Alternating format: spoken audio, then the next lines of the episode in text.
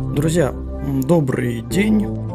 А, сегодня в новом году мы врываемся, 4 число, а мы уже врываемся а, с новым нашим подкастом, 19 подкаст в этом сезоне, несмотря на Новый год. И тема у нас сегодня заявлена довольно простая, интересная, но при этом обширная. Мы будем говорить про а, отбор фотографий, классификацию и хранение фотографий. Две такие важные составляющие, на которые, на грабли которых мы часто наступаем. А, ну и в процессе хочется создать какой-то удобный для себя инструмент работы, чтобы не просиживать штаны за компьютером много.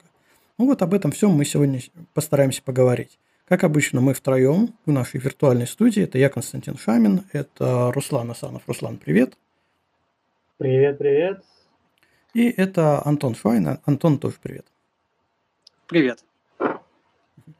А, ну, давайте начнем по порядку. Предлагаю начать с отбора-разбора фотографий. А, потому что, условно говоря, мы что-то сняли, какую-то фотосессию провели, а вот приехали домой, и начинается наш, наша работа по разборке отснятого материала. Ребята, вот кто сколько времени тратит э, на разбор? Слушай, вот приехали домой, еще не сняли куртку, только разулись и сразу к разбору фотографий, как обычно это бывает. А, а иногда даже по пути домой мы это все делаем. Э, как зачастую в турах, э, ты едешь где-нибудь в машине по каким-нибудь непонятным местам, в центре ничего, и пытаешься все это скачать на ноутбуке, посмотреть, какую-нибудь выбрать хорошую фотографию, чтобы выложить сразу там в интернет, э, в тот же инстаграмчик. А, слушай, очень такой интересный вопрос. Я думаю, у каждого это все очень индивидуально. Сколько раз все это просматривать э, перед тем, как выбрать лучшие фотографии, да? Ты это, имеешь в виду? Чтобы вот просмотреть, выбрать и забыть о том, что мы будем еще просматривать, выбирать для обработки. Нет, я в целом имею в виду, что вот у тебя есть некая фотосессия. Ну, у тебя, как у пейзажного фотографа, есть поездка.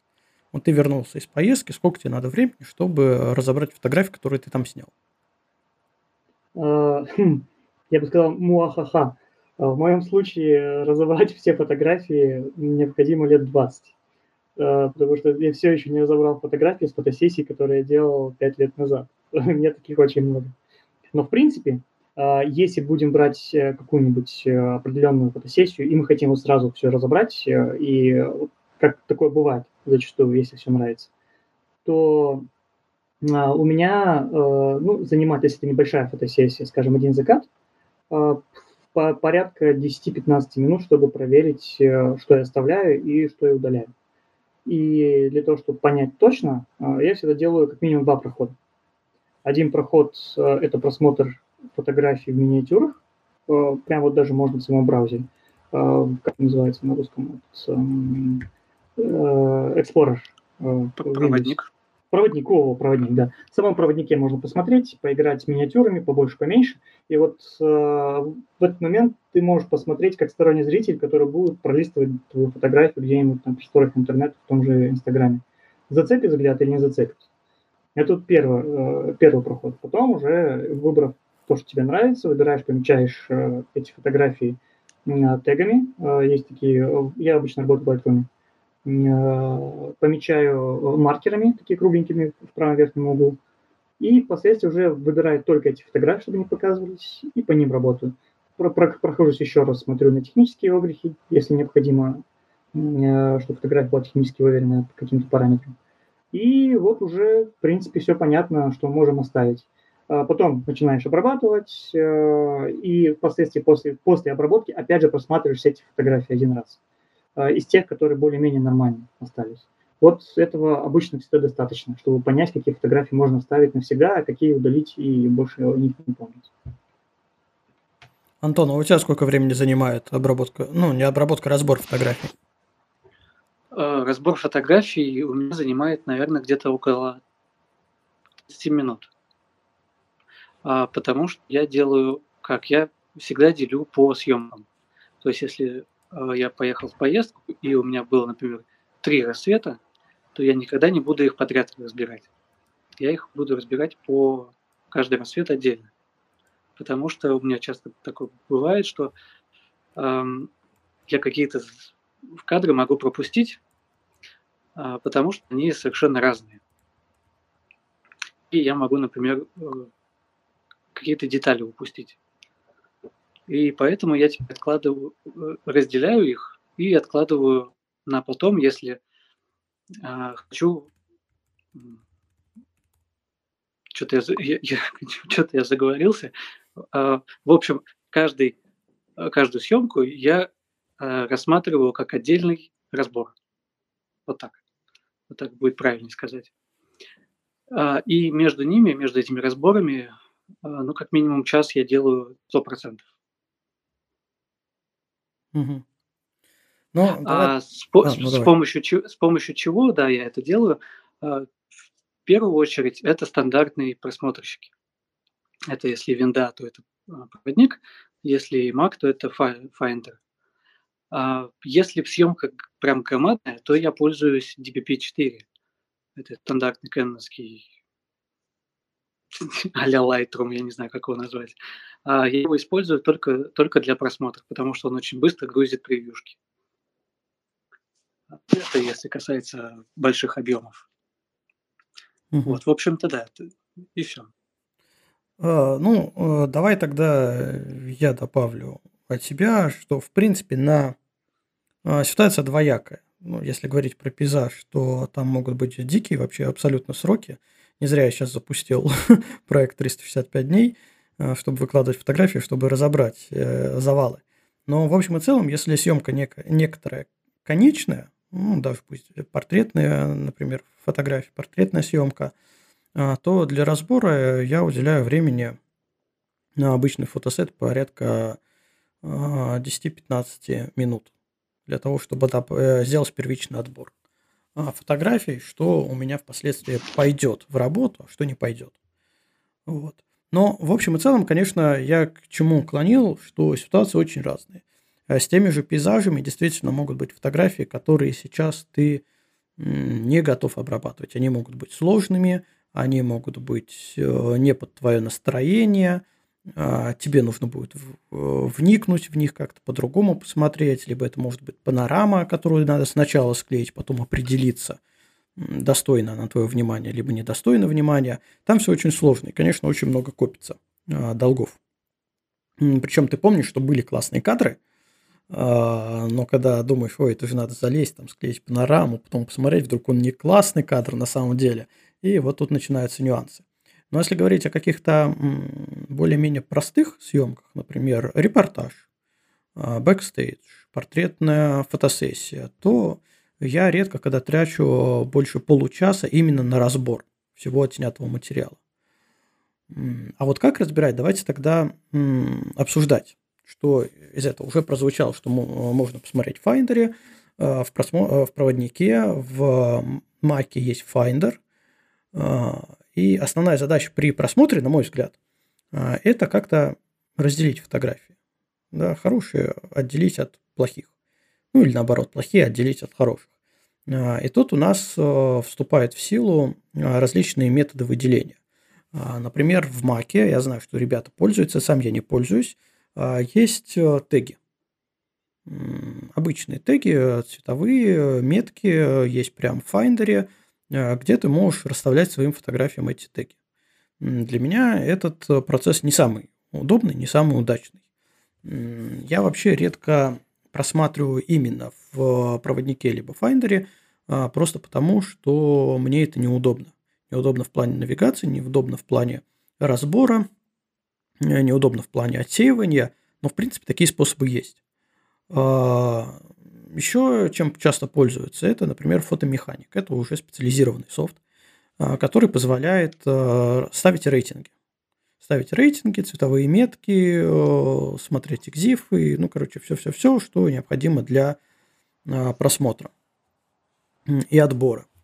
Естественно, Lightroom, Capture One, Bridge, а, что у нас еще там осталось? Все эти программы, естественно, тоже а, могут помочь в разборе фотографий. Ну, давайте кто-нибудь какую-нибудь программу выберет и расскажет, как в ней можно. Или давайте общие, давайте общие принципы. У нас есть несколько принципов да, отбора. в моей личной квалификации, классификации, как я люблю говорить, уже, я не знаю, сто 500 раз об этом говорил, еще раз повторюсь, чтобы в этом подкасте было, я делю э, отбор на два, две разновидности. А, позитивный, по моей классификации отбор, и негативный. А позитивный отбор заключается в том, что ты просматриваешь фотографии в поисках лучших работ. Это как раз работы, работа по миниатюрам, быстрое пролистывание всего каталога фотографий. А, и есть негативный вариант отбора, когда ты концентрируешь свое внимание на поиске брака. Э, шевеленка, нерезкость, э, плохая композиция, цвет, э, лишние объекты. Я предпочитаю первый позитивный отбор, потому что, как известно, если мы концентрируемся на чем-то, то спустя какое-то время мы становимся профессионалом в этом. И вот у нас есть два варианта. Первый – стать профессионалом в поиске лучших фотографий, либо стать профессионалом в поиске брака. Я выбираю первый вариант – но это так, все утрированное и такое немного личное, потому что я точно знаю, что э, люди довольно успешно пользуются вторым вариантом, именно многократным проходом по каталогу и отсеиванию оттуда брака. А, все, что шевеленка, все, что не резко, фокус не там, а, еще что-то, все помечается, отсеивающий выкидывается. Я иду от обратного. Я помечаю только те фотографии, которые у меня пойдут в работу уже нормальную. Все остальное, после того, как я пробежался один раз э, по каталогу, все остальное я выделяю, все, что не вошло в мой отбор, и просто удаляю. Э, для тех, кто боится, и в принципе, когда я строил свою такую модель отбора, я тоже боялся удалять фотографии, потому что мне всегда было э, так, боязно, страшно, были опасения, что может быть, вот в тех как раз работах, которые я сейчас удалю, в них есть такая, которую я пропустил.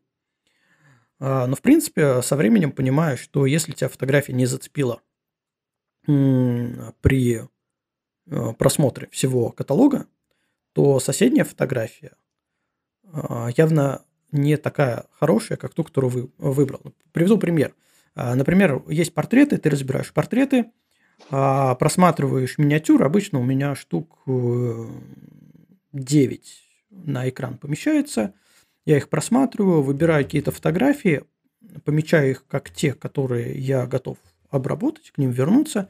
И вот я выбираю одну из таких выбранных фотографий, а, открываю и смотрю, что там промах по фокусу.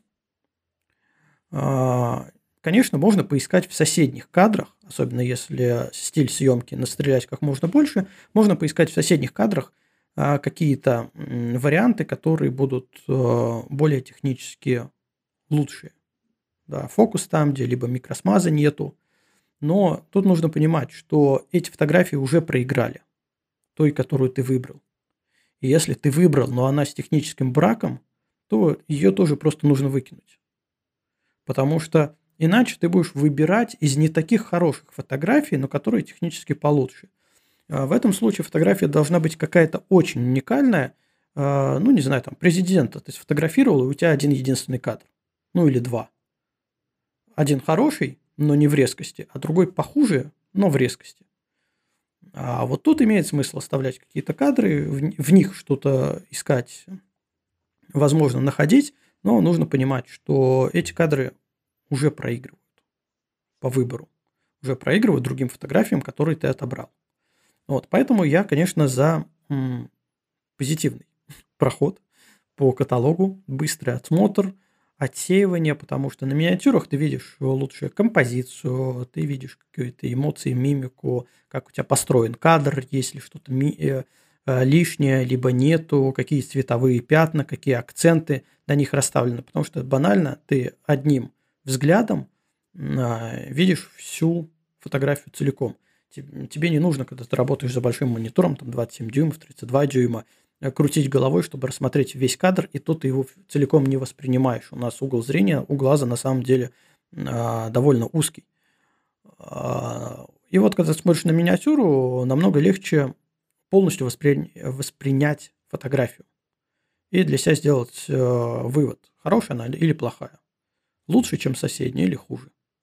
Вот. Я так пробегаю, так выбираю фотографии, и с пейзажем на самом деле тоже так же, но есть нюансы, например, сложные пейзажи, ночные, которые а, надо складывать, они состоят из нескольких кадров. Тут немного все по-другому. А, тут надо помнить, что ты вообще хотел в итоге получить, как это должно выглядеть. А, банальный пример. Недавно я обрабатывал фотографию ночную, которую снял в Крыму около, около ветрогенератора. Я там очень долго, около часа ходил, выискивал места, чтобы Млечный Путь и сам ветрогенератор, еще туда машину в кадр загнал. А, Все было хорошо, кроме одного, кроме невозможности подобрать нормальное фокусное расстояние, чтобы меня все удовлетворило. А проблема была в том, что оптимально там было снимать на 10 миллиметров. Но машину можно было поставить только так, что она на эти 10 миллиметров искажалась в пропорциях. То есть ее просто плющило на краю кадра. А, и я в итоге решил, что я эти искажения буду править в фотошопе. И вот когда ты просматриваешь этот каталог, ты помнишь, что э, да, там какие-то коррекции, они изначально заложены в съемку. Но глядя на фотографию, ты видишь эту кривую машину, автомобиль, и у тебя уже как бы меньше желания за нее вообще браться. И вот на это тратится очень много времени. Ну ладно, это лирика. Давайте тогда немного быстренько пробежимся, какие у нас вообще инструменты есть для выбора. Я уже сказал, что, допустим, в Finder это есть цветовые метки. А в бридже это у нас есть э, рейтинги, звезды. Ну, в принципе, звезды есть везде. Есть в камере, есть э, в Lightroom, Capture бридже. Э, да в принципе, наверное, фотомеханики тоже есть. А, я не пользуюсь звездами. Вот, не знаю, кто-нибудь вообще пользуется звездами? Я э, спрашивал в разных чатах и для себя так выявил всего несколько ну, кейсов, наверное, когда имеет смысл ими пользоваться. Вот кто-нибудь вообще звездами пользуется? Ни разу не пользовался. Вот один раз пользовался звездами. Или, нет, два раза.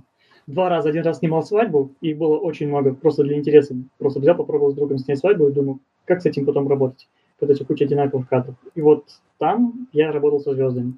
И второй раз э, при съемке э, с одного завода, где тоже, опять же, куча однотонных, одинаковых, практически похожих друг друга кадров, и очень сложно понять, что из этого всего выбрать.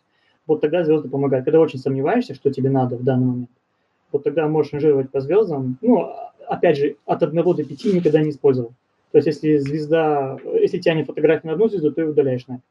Если вот, скажем, там от трех до пяти звезд, 3, 4, 5 можешь вот ранжировать от 1 до 3, и потом уже из этого выбираешь, что тебе больше нравится. Либо чтобы послать клиенту, чтобы он выбирал, что ему понравится больше. Ну смотри, для меня основная проц- проблема работы со звездами – это невозможность э, выставить оценку как таковую. Э, смотришь ты на фотографию, видишь, что фотография хорошая. Но насколько она хорошая? Она тянет на 5 звезд. А вдруг дальше есть еще лучше? Ну, если предположить, что дальше есть, и я помню, что там были более интересные кадры, я, скорее всего, поставлю 4. А достойно на 4, 4 звезд? Или, может быть, с запасом поставить 3 звезды, а потом уже, просмотрев весь каталог, как-то это скорректировать? А, и тут так, такая ситуация, что ты можешь дойти до конца каталога, до конца своей съемки, а у тебя не будет 5 звезд в принципе, потому что ты их просто жмотил что, в надежде, что будет какой-то лучший кадр. И у тебя все звезды, все, все фотографии варьируются от двух до трех звезд, ну там где-то четверочка. А вот действительно они достойны этих звезд, или все-таки имеет смысл пересмотреть то, что у тебя было на тройку, это должно быть на пятерку? А, вот, ну, э, слушай, тут обычно, мне кажется, вопрос стоит э, в том, что ты должен просмотреть все кадры, которые подходят именно под эту категорию. Э, и в этом случае э, мы рассматриваем один кадр как таковой. То есть у тебя есть одна сцена, которую ты снимаешь 10 раз, скажем так. И вот ты все эти 10 фотографий должен рассмотреть, они обычно друг с другом рядом расположены. То есть это не, не, не 100-500 фотографий. И вот из них выбираешь э, по звездам, как раз, из этих 10. Они вот все перед тобой, прямо с Lightroom работать, э, там вот они помещаются все в твое окошко. Вот, из них выбираешь. Следующий кадр опять от, от, от 1 до 5. И, и также по кадрово все эти звезды ставишь. Не из всех вообще абсолютно фотографий, которые ты снял за а, эту фотосессию, а именно э, на определенную сцену. Вот тогда это работает. Тогда ты все это видишь, и не надо там шарахаться по всему э, каталогу и искать э, какие-то фотографии. Ну, только в этом случае, ну, предполагаю. Ну, слушай, все равно это какой-то э, геморрой, потому что даже в портретной съемке ты снимаешь одну сцену, у тебя там явно не 5-9 кадров.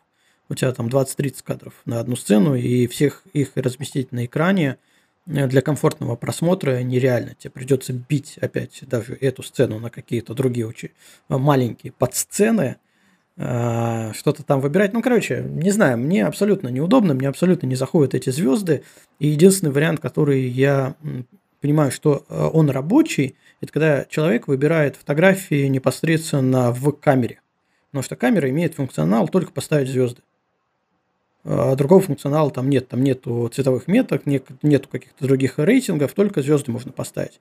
И если твоя задача, допустим, на репортаже, тебе надо очень быстро отобрать кадры и именно их слить. Ну, пробегаешь, ставишь одну звезду, потому что в камере ты можешь э, отправить куда-то фотографии, там, допустим, на телефон, э, на компьютер, либо по сети, если он камеру умеет, те, которые помечены звездочкой. И вот тогда ты берешь эти файлы, которые помечены звездочкой, и их отсылаешь. Все, там, редактору сдал, агентству отправил, и снимай дальше, доволен. Либо ты едешь после фотосессии э, где-нибудь в метро с моделью, даешь ей камеру и говоришь, ну, помечь фотографию, которая тебе нравится, вот просто звездочку на ней ставь, и все. И она листает и ставит звездочку прямо в камеры. А вот тоже такое понятное применение, но именно как метод классного отбора я, к сожалению, не нашел таких вариантов, э, чтобы оно, чтобы я сказал, все, я бросаю, как я раньше от, отбирал, а сейчас буду пользоваться только звездами. Нет, такого, к сожалению, не происходит. Я еще не видел ни одного классного применения имени звезд.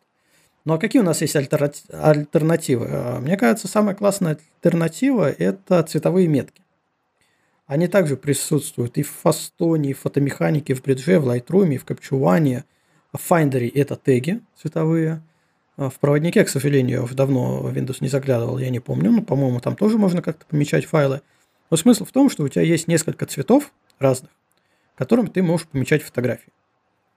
Ну и, коль я взял слово, да, я расскажу, а, как я размечаю фотографии.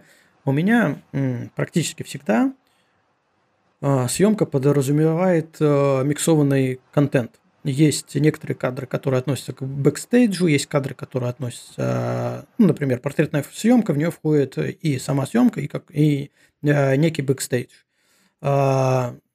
Следующий вариант – это какая-нибудь поездка. Там есть репортажная часть, есть street, э, есть э, город, есть пейзаж. Какие-нибудь семейные вещи, э, самое простое, да, есть портретики, а есть какой-то репортаж с мероприятия. И вот когда я просматриваю каталог, я начинаю просто все фотографии, которые мне нравятся, по, по моему позитивному отбору, ставить им ту или иную цветовую метку. У меня обычно красный, желтый, зеленый, синий, ну и так далее. А в Lightroom это цифры с 6 до 9. А в Капчуване горячих клавиш по умолчанию нету, но я их просто задал, у меня с 1 до 7 горячих клавиш на цветовую метку. А, и я, видя фотографию, которая хорошая, которую я снимал, которая у меня пойдет в отбор либо в ретушь, либо там это пейзажка в обработку, я таким фотографиям присваиваю, ну, давайте назову первую метку, например, красную метку. Это все фотографии, которые у меня пойдут в э, обработку. А как только мне попадаются фотографии, хорошие фотографии, репортажные, я их помечаю другим цветом. Чтобы все эти репортажные фотографии, да, это репортаж. Они не требуют какой-то глубокой обработки, вообще зачастую не требуют особой обработки. Их просто надо будет взять и выгрузить, и отдать, либо там залить кому-то в мессенджеры, на сайт, еще куда-то. А, или, например, сложная съемка, когда у меня подразумевается, что я один кадр снимаю в несколько этапов, снимаю сначала передний план отдельно, потом снимаю там, например, звезды, потом э, снимаю туда человека в кадр дополнительно с фонариком, Руслана туда загоняю, к примеру. А вот все эти этапы я точно так же разделяю, потому что там может быть очень много кадров. На основу может уйти, пока ты ищешь ракурс, а, не знаю, до 20 кадров. А, на звезды это от 15 кадров. Там еще может быть со стартрекером что-нибудь э, замутить. На человека, ну, насколько человек хороший, насколько он стоит ровно, тоже 10-15 кадров может уйти. И все это надо разделить для того, чтобы понимать, с какой частью ты работаешь фотографии. Я им присылаю разные цветовые метки. Уже на состояние отбора. И когда я заканчиваю каталог, в принципе, у меня остаются только фотографии, которые не вошли ни туда, ни сюда. Я выделяю все, что у меня не вошло в каталог, э, не вошло в отбор, и просто удаляю. У меня сразу сокращается объем фотографий в разы. Так вот, по жесткому делаю, потому что, ну, жалеть нечего. Если там что-то плохое, надо переснимать. А, только исключение уникальные кадры. Да, уникальный, важный, не знаю, паркет какой-нибудь снимаешь, там важные лица, либо репортаж снимаешь, э, его отдаешь, и тебе говорят, что вот, э, вот этого человека у нас не хватает, а, а он очень важен для этого репортажа, надо добавить фотографии, ты начинаешь с ним искать какие-нибудь фотографии, находишь и еще досылаешь клиенту. Ну, например, такие кейсы. А, но, в общем и целом, в моем мире, в моем отборе я отобрал все, что не вошло, удалил. Вот такой жестко Слушайте, ребят, поступаю а, а вот такой вопрос. Вы, э, ты, Костя, может, Антон, вы, как сказать, не физически, а destructive, да, метод? То есть вы разделяете фотографии по папкам ручками, не просто каталогизируя, присваивая метки и цвета, а вот именно выбирая и складывая, скажем, в отдельные папки, э, скажем, там, вот если мы поехали в какое-нибудь путешествие, то по городам, например, разделить, а бэкстейдж отдельно папку все это закинуть. Все это можно также в Lightroom делать. Например, так делаю.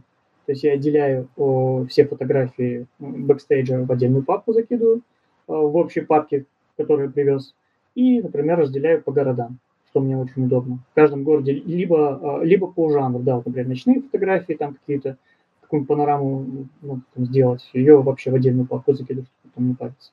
Чтобы найти, если необходимо, там, без помощи Lightroom например, если работать э, с каким-нибудь, ну, допустим, НАСА.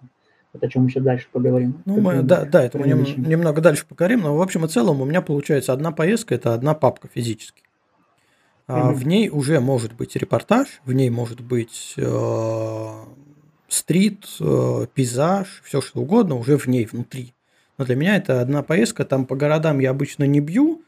Э, ну, вот поехали мы по э, в Каппадокию. При этом мы были в Каппадокии, мы были в Стамбуле, но у меня все это Каппадокия, это одна поездка. Каппадокия, угу, угу. весна 2021 года, да, Каппадокия 2021. Все это одна поездка. Там внутри у меня и Стамбул, а, и репортаж, э, ой, и стрит со Стамбула, и город со Стамбула, и Каппадокия, пейзажка. Ну и, естественно, Без репортаж со, со, совсем э, э, я когда... Исходники нет, исходники все в одном. А, но я когда выбираю и что-то обрабатываю, либо собираю полностью, вот отобрал весь репортаж и понимаю, что вот это весь репортаж. Я его внутри этой папки, самой поездки, выгружаю в отдельную, чтобы уже там были только JPEG, плюс чего я уменьшенные вот. храню. Угу. Вот, вот угу. там вот оно в отдельной папочке лежит. Я знаю, что если мне нужен репортаж с Каппадокии, я иду в Каппадокию, в репортаж, и вот мои уже финальные кадры, финально отборные, без исходников. А исходники все одной кучей с поездки лежат. А, ну, кроме э, бэкстейджа. Бэкстейдж ты удаляешь исходники, оставляешь только JPEG. Правильно? Так я понимаю. Или исходники тоже оставляешь? Нет, исходники я оставляю. Я оставляю исходники, точнее как, легче сказать, что я не оставляю. А какие исходники, равки я не оставляю? Я не оставляю равки от стрита, я не оставляю mm-hmm. равки от репортажа. А, потому что, ну, я оставляю полноразмерный JPEG и уменьшенную копию JPEG. А, ну, да. Я оставляю равки, потому что, ну, я не знаю, куда их потом деть. Мне за столько лет не было ни одной ситуации, когда мне понадобился RAW с какого-нибудь репортажа либо бэкстейджа. А, никогда такого не было. Там full size это особо не нужны. А вот фотографии, которые у меня идут в обработку, это портрет, пейзаж, особенно там сложные. Вот э, равки каждого, даже из сложного пейзажа, равки каждого из файлов, из которого я собираю конечную картинку, они у меня хранятся. Ну да. И, Руслан, отвечая на твой вопрос, если да, да. Что, что касается меня, то у меня, например, а, внутри папки со всей съемки может быть максимум только одна папка. Это с, с удачными кадрами. А уже готовые обработанные кадры, они перемещаются у меня в, в отдельную папку с, например, с пейзажами. У меня есть отдельная папка с пейзажами, отдельная папка с портретами, где у меня хранятся все пейзажи за все года. То есть ну, вот это фотография, которую ты будешь да, постить. Да, да, да. Которые как бы э, готовы уже к печати, э, к постингу, либо к передаче кому-либо. Ну, э, мы немного в хранение забегаем. Угу. Давайте закончим про обработку, а потом начнем про хранение, потому что вот это вся а, раскидывание по папкам, по каталогам, это непосредственно уже та тема про хранение. А, а вот про отбор, что мы сказали, цветовые метки, значит, сказали про звезды. Но, ну и в общем и целом, наверное, таких из современных способов я так особо ничего не припомню. Потому а, что... Слушай, есть еще какая-то метка, я не знаю, как она называется, честно говоря, в Lightroom. А, Бел, белый и черный флаг есть. Белый и черный а, флаг. Именно метка, да, метка. Такая кругленькая появляется, справа у тебя метка на самой фотографии. Вот как она называется, я не знаю. Я вот чаще всего ей э, помечаю фотографии, которые мне необходимы для последующей обработки. Ну смотри, та, там, та, там еще есть белый и черный флаг в Lightroom и, а, ну, rejected фото и нормальное. Да, да, да. Значит, э, в принципе, я ими когда-то пользовался. А, ровно до того момента, когда у меня в одной съемке не начал появляться смешанный контент. То есть, если у меня есть, э, не знаю, вот я снял портрет, у меня 50 фотографий. Из них мне надо выбрать 5, которые вот пойдут в обработку. И больше там ничего нету тогда, да, имеет смысл белый и черный флаг использовать, что то, что да, хорошо белый, то, что нет, плохо, черный. Потому что ты потом можешь выбрать все rejected фотографии и просто их удалить. Но когда смешанный контент, мне не хватает одного инструмента. Я даже понимаю, что в принципе в пределах звезд я тоже могу как-то это дело все контролировать. То есть, допустим, одна звезда – это вот то, что пойдет в обработку. Две звезды – это репортаж. Три звезды – это что-то еще. А, но это неудобно, потому что это визуально не так наглядно.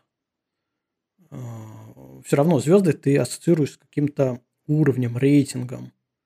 И понимать, что с одной звездой самый минимальный рейтинг это то, что надо обработать. Ну так, ну чисто психологически не очень удобно. Вот. И... Да, слушай, открыл все же, ну, чтобы так потихоньку быстро, чтобы пока не шумит у меня компьютер. А, это метка добавления в коллекцию. Это э, флаг, он слева сверху у тебя если ты выбираешь там черно-белый флаг.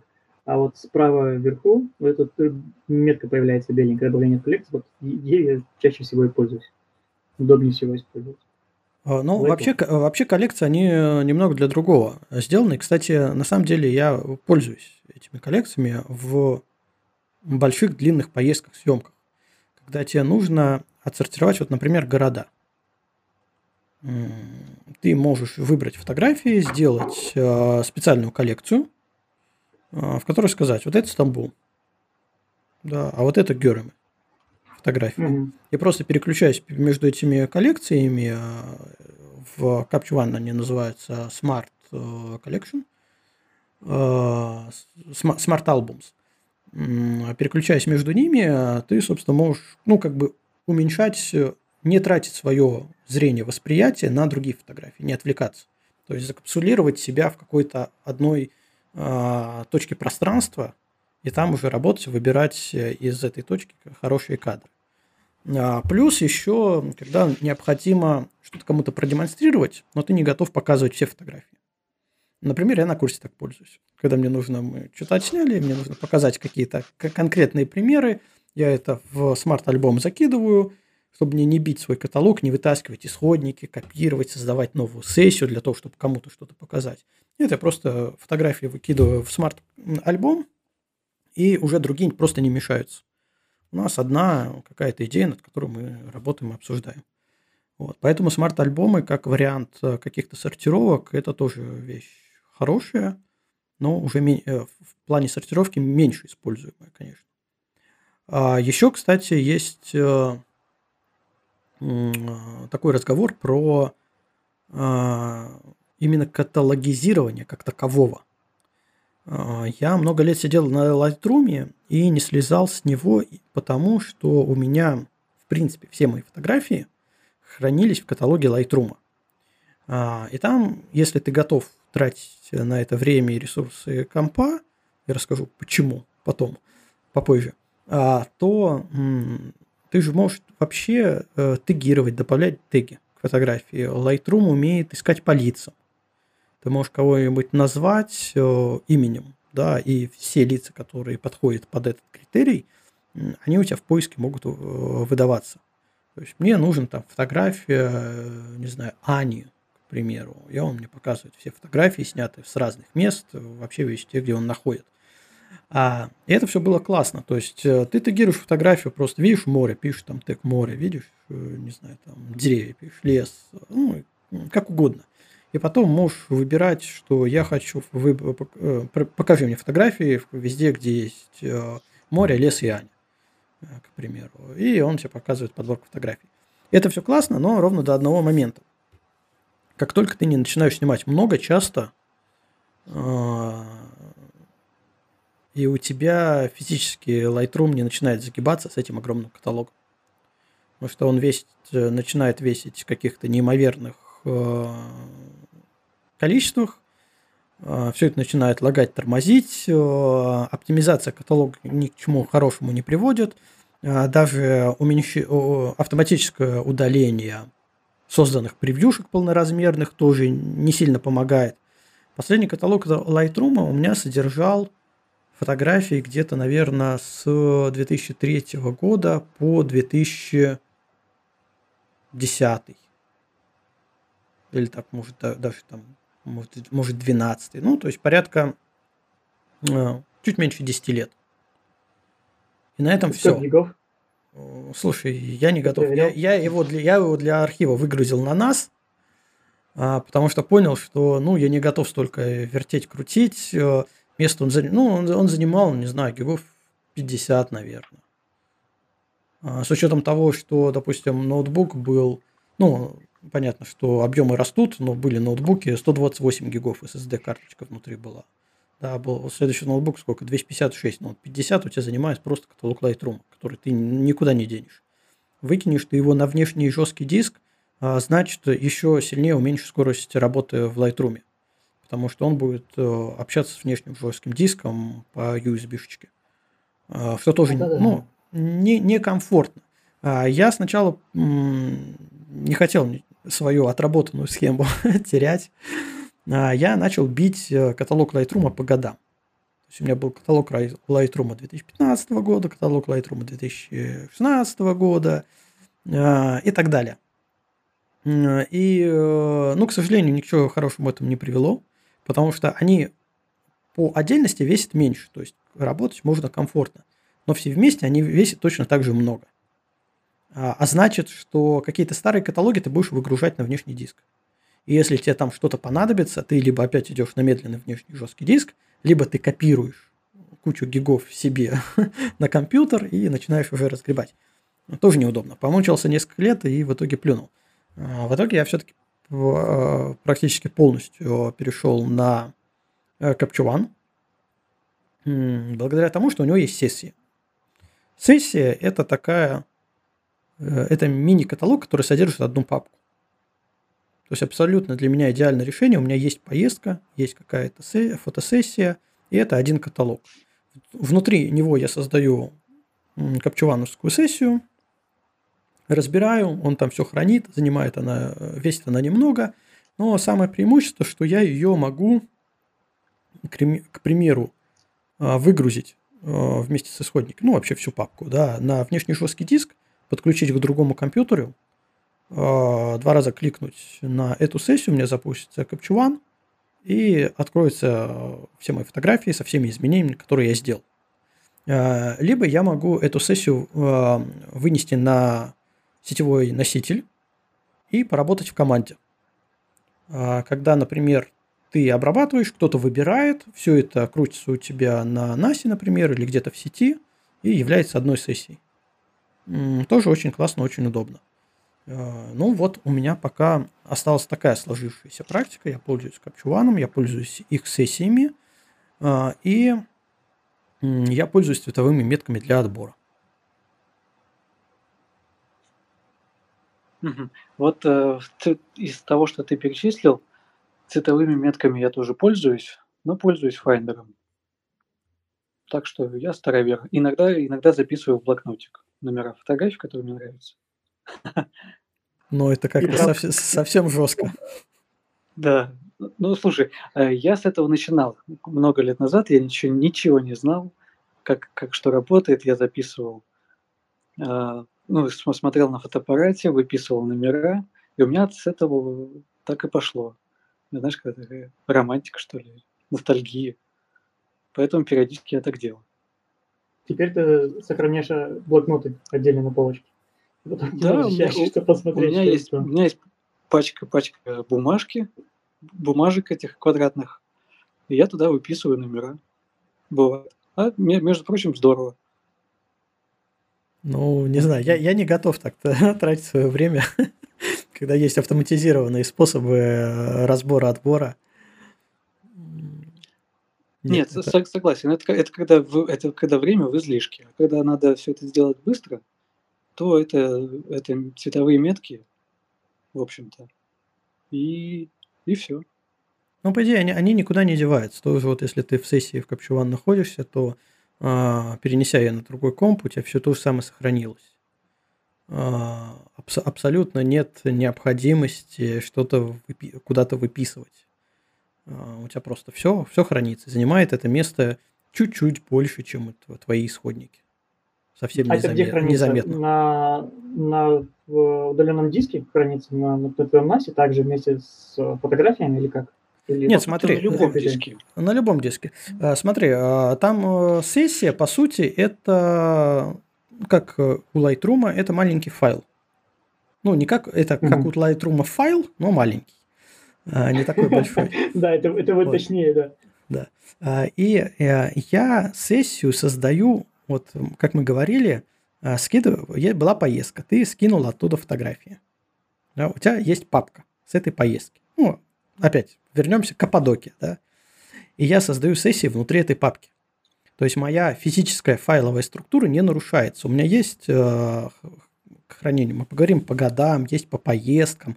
И вот у меня есть Каппадоки, а внутри есть сессия. Если я эту папку физически вынесу на внешний жесткий диск, унесу к другому компьютеру, либо закину на NAS, скачаю оттуда через сеть, то запустив сессию, которая внутри лежит, я получаю все, что я там обрабатывал без изменений. Угу. То есть фактически ты тыкаешь на файлик сессии, чтобы открыть да. э, эти фотографии. Все, понял. Да, да, да, да, все.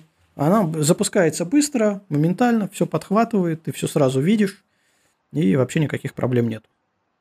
А если ты хочешь э, в процессе обработки открыть какую-нибудь другую папку с фотографиями? С другой без, сессии. Без проблем. Открываешь. Это надо выйти все. из этой сессии или как? Не, обяз... не обязательно. Запустил другую, все. Либо, как Тоже знаешь, ф- ф- да, как э, в Photoshop, знаешь, есть открыть недавно открываемые файлы. А, ну, в Капчеване, э, да, в Капчеване у тебя есть э, открыть недавно используемые сессии. А, то есть вот я, например, обрабатываю несколько поездок сразу. Да, одну, другую, третью. И чтобы как-то отвлечься от фотографий из одной поездки, я беру, открываю другую поездку. И вот я, не выходя из Капчувана, просто переключаю сессию на другую и, собственно, там начинаю обрабатывать. Угу. Ну да, интересно. Так что тут Ты как прям... бы, да, сделано все как минимум для людей постарались сделать. Есть, конечно, определенные... Ты по хардкорному кости работаешь, да? Ты не отдыхаешь от фотографий, ты отдыхаешь от фотографий с помощью других фотографий. Да. Нет, нет выхода из круга. Не, почему? Можно еще бота сделать, попилить там что-нибудь новое проект новый замутить. Бода, бода по фотографиям, да. Что-нибудь, что все равно связано с фотографией. Давайте про хранение теперь так. поговорим. Я думаю, Давай. что возличные варианты, ребята, может, еще там в чат накидают а, какие-то вещи, но мне кажется, что вот а, основная задача отбора – это как раз как-то рассортировать свою съемку. А, и тут на текущий момент, во всяком случае, мне так видится, что цветовые метки, будь то они в Finder, либо в любой другой программе, более-менее нормальной, которая их поддерживает, цветовые метки при сложной структуре съемки, они ну, могут дать максимальный эффект, максимальную скорость. А плюс э, к этому вот я накидываю позитивный и негативный отбор, я понимаю, что можно работать и так, и так, но для себя я стараюсь сосредоточиться именно на поиске хороших фотографий, а, потому что я хочу быть профессионалом в, хоро... в хороших фотографиях все-таки, а не критиком, который ищет плохие фотографии, который ищет какие-то баги, нестыковочки все такое прочее. Вот. Давайте про хранение. А, я уже говорил про Lightroom и про то, что много лет я хранил там – и, в принципе, когда я был на Lightroom, особенно еще в самом начале, когда он появился, когда появился катализа... Э, каталогизатор в нем, а, я не продумывал, не заморачивался о физической структуре а, файлов.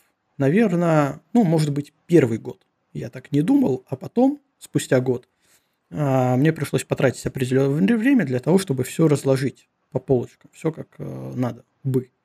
А, потому что когда ты м, закрыт внутри Lightroom, он сам тебе покажет год, он сам тебе найдет какие-то фотографии. Если ты тегируешь по меткам, он сам тебе найдет какие-нибудь события, города, м, объекты в кадре, которые ты вносишь. И ты не обязан э, заморачиваться и думать, где у тебя это физически все лежит. Он тебя просто найдет, покажет, э, можешь еще раз экспортнуть куда-нибудь, все такое прочее. Но, опять же, вот с проблемой раздувающегося каталога Lightroom и с проблемой большого количества разнообразных съемок приходит понимание, что хочешь не хочешь, а физически тебе надо как-то тоже обустраивать свое хранение.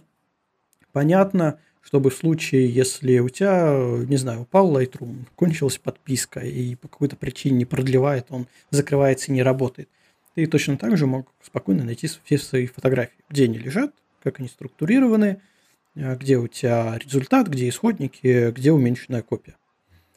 А, поэтому у меня на самом деле все довольно просто.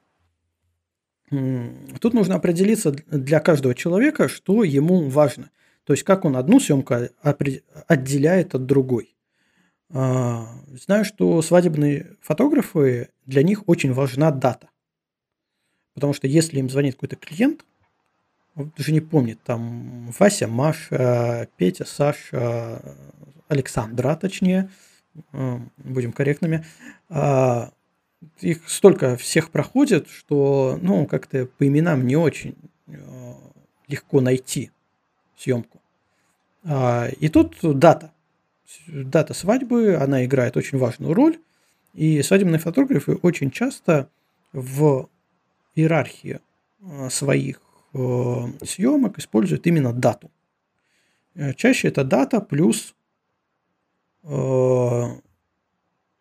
имена. Имена, да. Ну, чтобы уж совсем точно. Ну, вряд ли у кого-то по две свадебные съемки в день бывает, но все равно дата плюс имена. Для меня такой вариант не подходит, мне дата вообще не важна, кроме года. А, поэтому у меня иерархия довольно простая. У меня есть год, а в нем съемки. Съемка для меня это может быть, если портрет, это имена плюс где это снималось. Э, не знаю, например, Аня и Лена в студии. Э, если это какая-то поездка, это название поездки, куда я ездил. Опять же, уже сегодня сто раз упомянуто, например, Каппадокия. Э, ну и, в принципе, если репортаж, то это событие. Да, не знаю, там, даже что-то ничего не придумать, какой-нибудь детский праздник, там-то, там-то новогодняя елка какая-нибудь. Все. А внутри у меня, внутри каждой вот такой съемки у меня лежат исходники. А плюс э, лежат папки, в которые я, собственно, выгружаю результат. Папка может называться репортаж, может... Э, сам, вообще самая стандартная папка – это output. Просто классически то, что Capture предлагает, output – это то, куда выгружается весь результат. Там у меня хранятся, ну, назовем это так, художественные фотографии. То, что я обрабатывал, это пейзаж сложный, сложный, либо это портреты какие-то отретушированные. То есть вообще фина, фина, финалочка самое, что ни на есть. А, все остальные вот э, фотографии, бэкстейдж, репортаж, они хранятся просто еще в дополнительных папках. Вот. При этом я храню, если это обработанная фотография, то я храню равки с этой фотографии, я храню, раньше хранил TIFF со слоями, но с учетом того, что фотографии мои становятся все сложнее и в обработке тоже, то я сначала перешел на PSD, а TIFF и PSD не поддерживают файлы больше 4 гигабайт. И в итоге я перешел на PSB. А, Photoshop Large Format, а, который поддерживает не знаю сколько, но мне пока хватает. я еще не упирался в лимит. А, вот, э, я храню со слоями. Я храню полноразмерный JPEG, и я храню уменьшенную копию. Вот. Это вот все, что у меня, ну как, результат. Равки я храню просто про запас. В случае каких-нибудь, ну так я теоретически предлагаю, ни разу не было, сразу говорю, в таких случаях. В случае каких-то разбирательств, если кто-то что-то украл, то RAW файл это все равно всегда как бы доказательство твоего авторства. Никогда мне равка не понадобилась ни разу, всегда решалась без них вопрос. TIFF либо PSB со слоями я храню, потому что очень часто мне нужно показать, продемонстрировать а, какие-то приемы в обработке, а, поэтому у меня всегда есть файлик, где я лишние слои отключил и то, что нужно, показал. Плюс к этому очень часто при подготовке финальной фотографии я ее адаптирую под мониторы по контрасту, по, по яркости, чтобы на мониторах она была хорошо, она хорошо смотрелась, но если мне нужно эту фотографию распечатать, то мне нужны корректировки. Мне легче откатить последнюю пару слоев, а, накатить профиль печатной машины и уже сделать так, как нужно именно под печать. Поэтому у меня и со слоями есть. А, полноразмерный JPEG нужен для различных а, покупателей рекламодателей, которые хотят купить либо использовать фотографию. Ну и маленький уменьшенная копия для социальных сетей. При этом полноразмерный JPEG и уменьшенную копию я еще выгружаю в облако. Про облако мы поговорим, я думаю, чуть попозже. Вот у меня такая структура хранения файлов, а, именно топология, да, систематика. Подожди, а ты где их хранишь, вот эти вот все э, PSB, э, JPEG, да, да, большой, да. JPEG маленький? Там же в, в папке Exported, или как это да, называется у тебя? Да, в папке Output. Все в этой папке. Да. Output. А эта папка Output у тебя находится в папке со съемкой. Со съемкой, да. да. То есть у меня, у меня съемка по... Нет, по, по... Всеми нет, нет. Uh, угу. Ну, мы об этом чуть поговорим. Отдельно у меня на самом деле есть лучшие э, фотографии именно, э, и они хранятся в основном в облаке, как дублирование, именно потому, что тебе, ты едешь где-нибудь э, за рулем, тебе прилетает запрос, хочу такую фотографию, э, там, договорился, да, не вопрос, вот, пожалуйста, ссылку кинул, вот, забирайте ее отсюда. Купили, забирайте отсюда. А, ну, это просто удобнее. Давайте, где хранить? А, чуть-чуть попозже, а пока как у вас а, топология файлового хранилища? Что касается меня, Кость, э, я, наверное, почти повторю все то же самое, что ты сейчас сказал. За исключением папки Output. Она у меня называется новая папка. И все. А как же новая папка 1, новая папка 2? Это уже от мамки зависит. Ну, это, это как в анекдоте, да, этот э, отец-программист э, не стал долго думать э, и назвал э, детей новый сын один и новый сын два. Да, совершенно верно. Да, в принципе, абсолютно то же самое. Мне кажется, это самый оптимальный вариант хранения фотографий. Э, где ты можешь быстро найти то, что тебе нужно, и быстро взять и использовать заново. А, и также я не удаляю а, равки, а, но по, по, по причине того, что я иногда делаю коллажи. И вот для, того, для какого-нибудь коллажа мне может понадобиться какая-нибудь там часть какой-нибудь там фотографии старой. И э, я часто возвращаюсь к каким-нибудь старым съемкам, каким-нибудь, может быть, не особо удачным фотографиям, которые, э, которые я подумал и не удалил. А, это я к тому веду, что все старые исходники я также храню, ну, на отдельном диске. Угу. Да, то есть у тебя все абсолютно хранится. А, в принципе, да, у меня за последние 10 лет, наверное, пару терабайт файлов лежит на отдельном диске. Я их так, наверное, забьется. Я следующий возьму двухтерабайтный ну, диск, тоже все это дело туда скину, и так они будут и лежать. Ну, ну это немного, я хочу сказать, пару терабайт. Нет, это, да. это, это, это немного, да. Поэтому это не особо и напрягает. Да, замечательно. Слушай, ну давай скажу туда я тоже, что у меня. А, я храню тоже все, абсолютно. Оставляю, ну, в принципе, также папка называется Exported. У нас только различается название папки. А раньше а, я сохранял, делал отдельную папку. У меня была отдельная папка для всех готовых работ, которые мне нравятся, которые могут публиковать и дальше с ними делать, куда закидывал исходник RAW, а, с экзифом, если он там был дополнительный.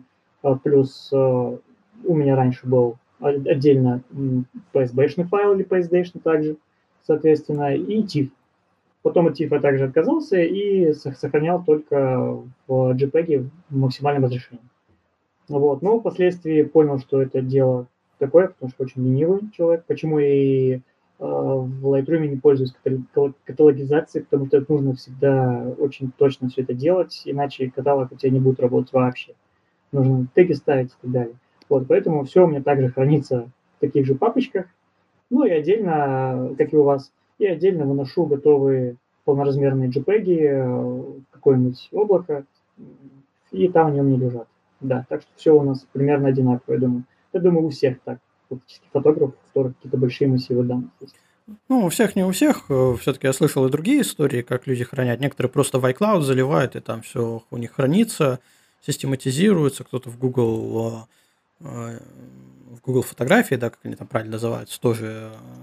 Они еще и подборки тебе делают какие-нибудь красивые, интересные. Ну, ну в общем и целом, да. Давайте тогда поговорим о различных вариантах хранения. Ну, самое простое – это непосредственно на своем компьютере. То есть, если у тебя есть достаточно возможность, если у тебя не ноутбук, а стационар, куда ты можешь напихать еще дисков, э, все-таки за последние годы, за исключением последнего года, наверное, дисковая, э, стоимость дискового пространства стала дешевле значительно, чем раньше было, более доступная. Последний год нам подпортил статистику, потому что из-за вот этих всех э, пандемий, из-за Э, нехватки кремния, цены взлетели, и ну, было полное расстройство покупать новые диски. А сейчас я стою перед проблемой апгрейда, мне надо больше места, и как, когда я смотрю, сколько стоит сейчас э, жесткие диски, как-то совсем печально становится. А, но, в общем, в целом, самый простой способ – это на своем компьютере. Но когда-то все мы упремся в том, что ну, нету физического места на компьютере, ну, не хватает. А, тогда возникает другой вариант, э, где хранить. Пока мы про ли, ну, так называемое линейное хранение одной копии наших фотографий. А, первым, самым простым вариантом линейного хранения, расширения линейного хранения, это внешний жесткий диск. Подключил компьютеру по USB, слил туда фотографии, а, отключил, ну вот они лежат. Э, минус такого хранения в том, что тебе что-то понадобилось, тебе нужен физический доступ к этому диску. То есть тебе нужен и компьютер, и этот диск. А, плюсы. Жесткие диски, не SSD, именно жесткие диски, они все-таки меньше мрут. И вытащить можно, тем более, если ты их э, сильно не насилуешь. Есть определенный мисс, что они могут э, размагнититься, конечно, но это совсем должно очень долго лежать. А, подожди, Кость, а SSD-шки они быстрее мрут? SSD-шки, да, они могут, а, они могут внезапно умереть. Если умирающий жесткий диск ты можешь восстановить, то умерший SSD ты восстановить не можешь. Ну, у тебя горят там просто чипы и все, и данных на них нет. А, а HDD это все-таки магнитный носитель, где ну, до определенной степени, но восстановление э, проще восстановить. Mm-hmm. Э, вот. Ну и, в принципе, из простых способов, наверное, все. Потом начинаются сложные. Во-первых, начинаются у людей возникают такие запросы, как безопасность хранения.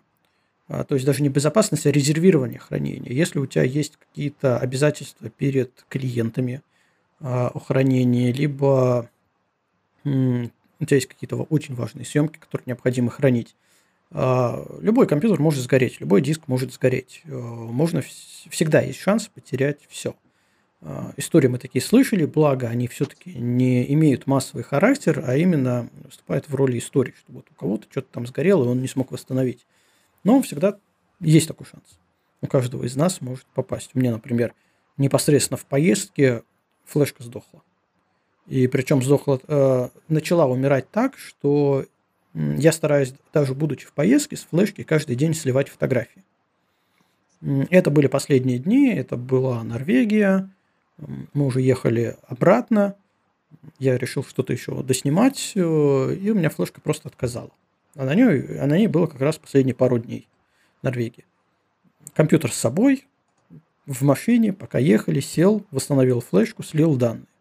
Оделся легкой кровью, э, легким испугом точнее. То же самое может произойти с внешним жестким диском, то же самое можно произойти с жестким диском в компьютере. Ну, шанс есть всегда, чего что-то. А, поэтому единственный вариант безопасного хранения – это делать копии. Тут начинаются варианты. Можно взять второй жесткий диск и на него скопировать, но мы понимаем, что мы занимаем в два раза больше места, пространства. А, можно заморочиться и уже а, собрать либо компьютер, либо купить готовое решение, которое поддерживает RAID-массивы. RAID-массивы – это несколько жестких дисков, которые объединены в единое целое пространство, и в зависимости от типа этого массива они в той или иной мере отказоустойчивы. А, ну, чтобы не вдаваться в технические подробности, у тебя массив из четырех дисков – а, например, RAID 5, если один из них физически сгорел, то твои данные не теряются. Ты его просто вытащил, воткнул в массив другой диск, такого же либо обычно большего объема, и у тебя все данные восстановились автоматически. То есть ты ничего не потерял. Вплоть до того, что там из четырех у тебя может быть, у тебя может погореть два диска, и данные все равно сохранятся, в зависимости от количества записываемой информации в них. А, это все классно, но это стоит уже немного других де- денег. И вот такие вот э, накопители, они могут как напрямую подключаться к компьютеру, и называются они DAS, так и, и быть просто у тебя в локальной сети. Называется NAS. То есть э, Network и DAS, что там у нас, Direct, наверное. А, не помню, как расшифровывается DAS. Такие хранилища. Да, все верно. Да. А, соответственно, если говорить о локальной инфраструктуре, когда ты ну, все это держишь дома, наверное, вот DAS и NAS – это максимально безопасное хранение э, данных. Да, она стоит денег, можно посчитать э, математику, прикинуть, насколько тебе это выгодно, насколько тебе это важно, э, потому что альтернативой этому являются всевозможные облака. Э, облачное хранение у нас тоже бесплатным не бывает, оно стоит определенных денег.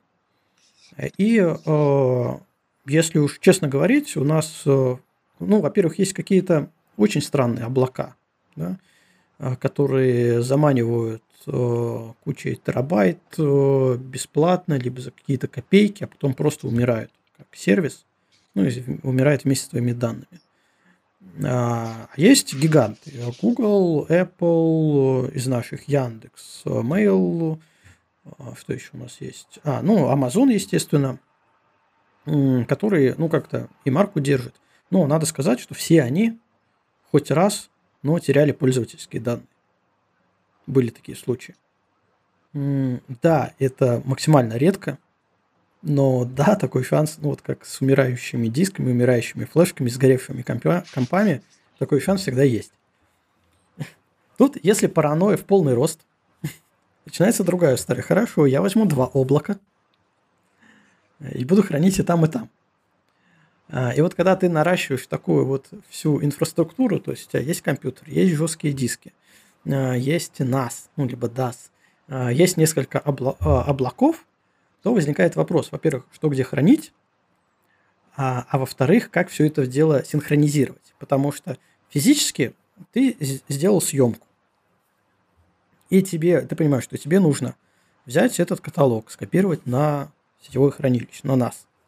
А потом его закинуть в одно облако, потом его закинуть в другое облако, потом его еще какие-нибудь в Amazon а, как вылетел из головы Грайсер, да, вчера мы обсуждали, а, ну, это э, Deep Storage, э, долгосрочное хранение, закинуть. Это все время, это все ресурсы твоего компьютера, заливается все не моментально. А, если у тебя ноутбук, тебе нужно куда-то идти, у тебя все еще заливается, тебе надо прервать, потом не забыть продолжить. Ну, короче, все-все-все это выливается в такой уже технический геморрой в плане синхронизации.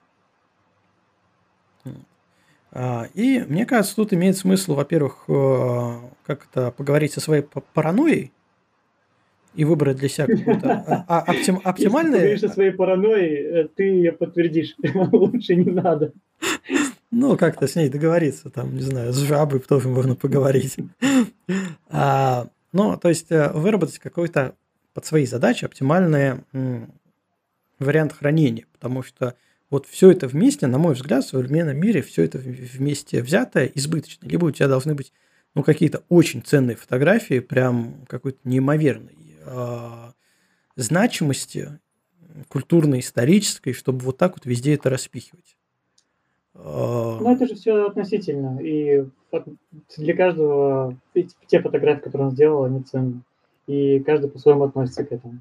Поэтому даже фотографии там ребенка своего, который ты сделал 20 лет назад, они могут быть настолько ценными, что можно их даже будет синхронизировать и делать бэкапы на разных э, облаках.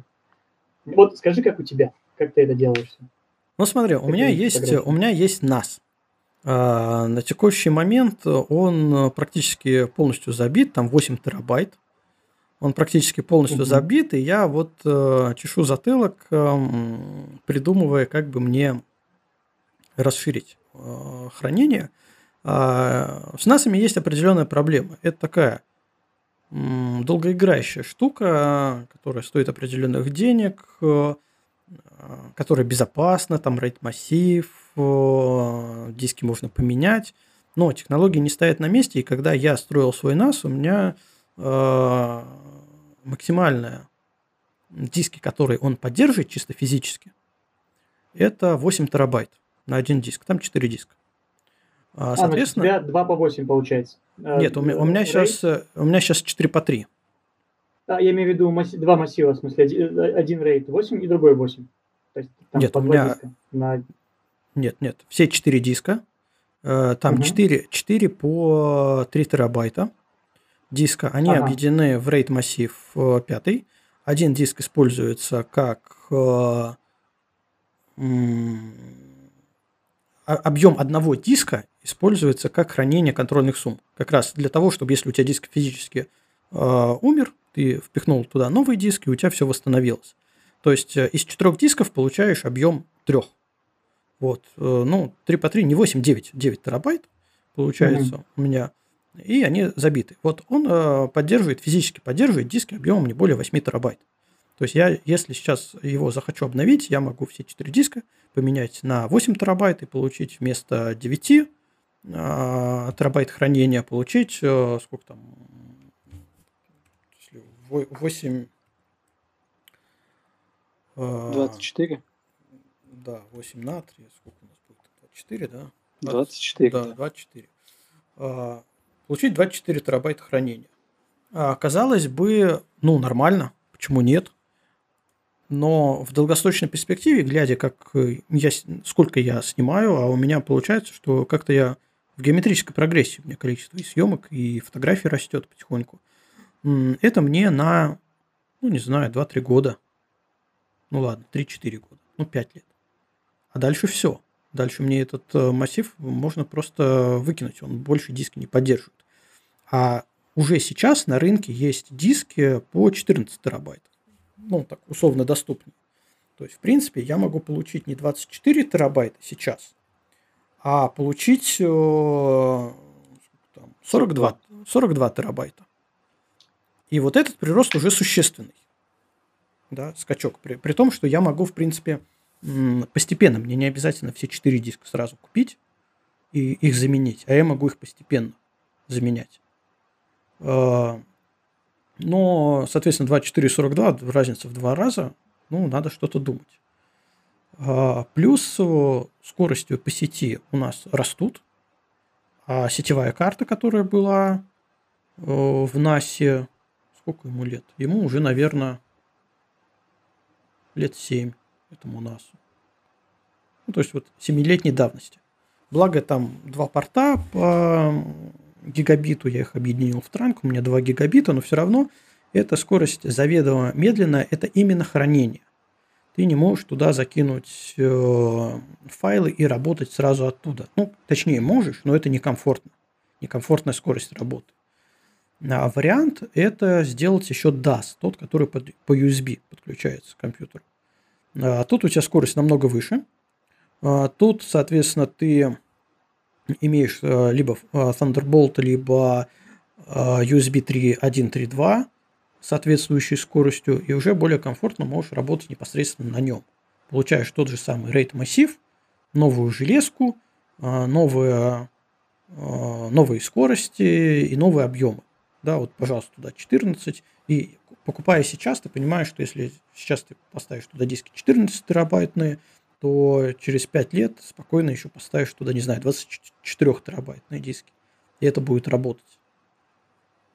А, ну вот у меня пока NAS. Да, я, я, я пока думаю над апгрейдом, но надо что-то на, на что-то решаться. Подумаю еще. А, так вот. А NAS... Нет таких вариантов NAS с возможностями DAS, чтобы он тебе был, э, чтобы у тебя было network, э, ну, такое хранилище. А, но кроме того, когда необходимо, можно было подключать, скажем, там, нет. по USB 3.0. Нет. Нет такого. Нет. Такого, к сожалению, нет.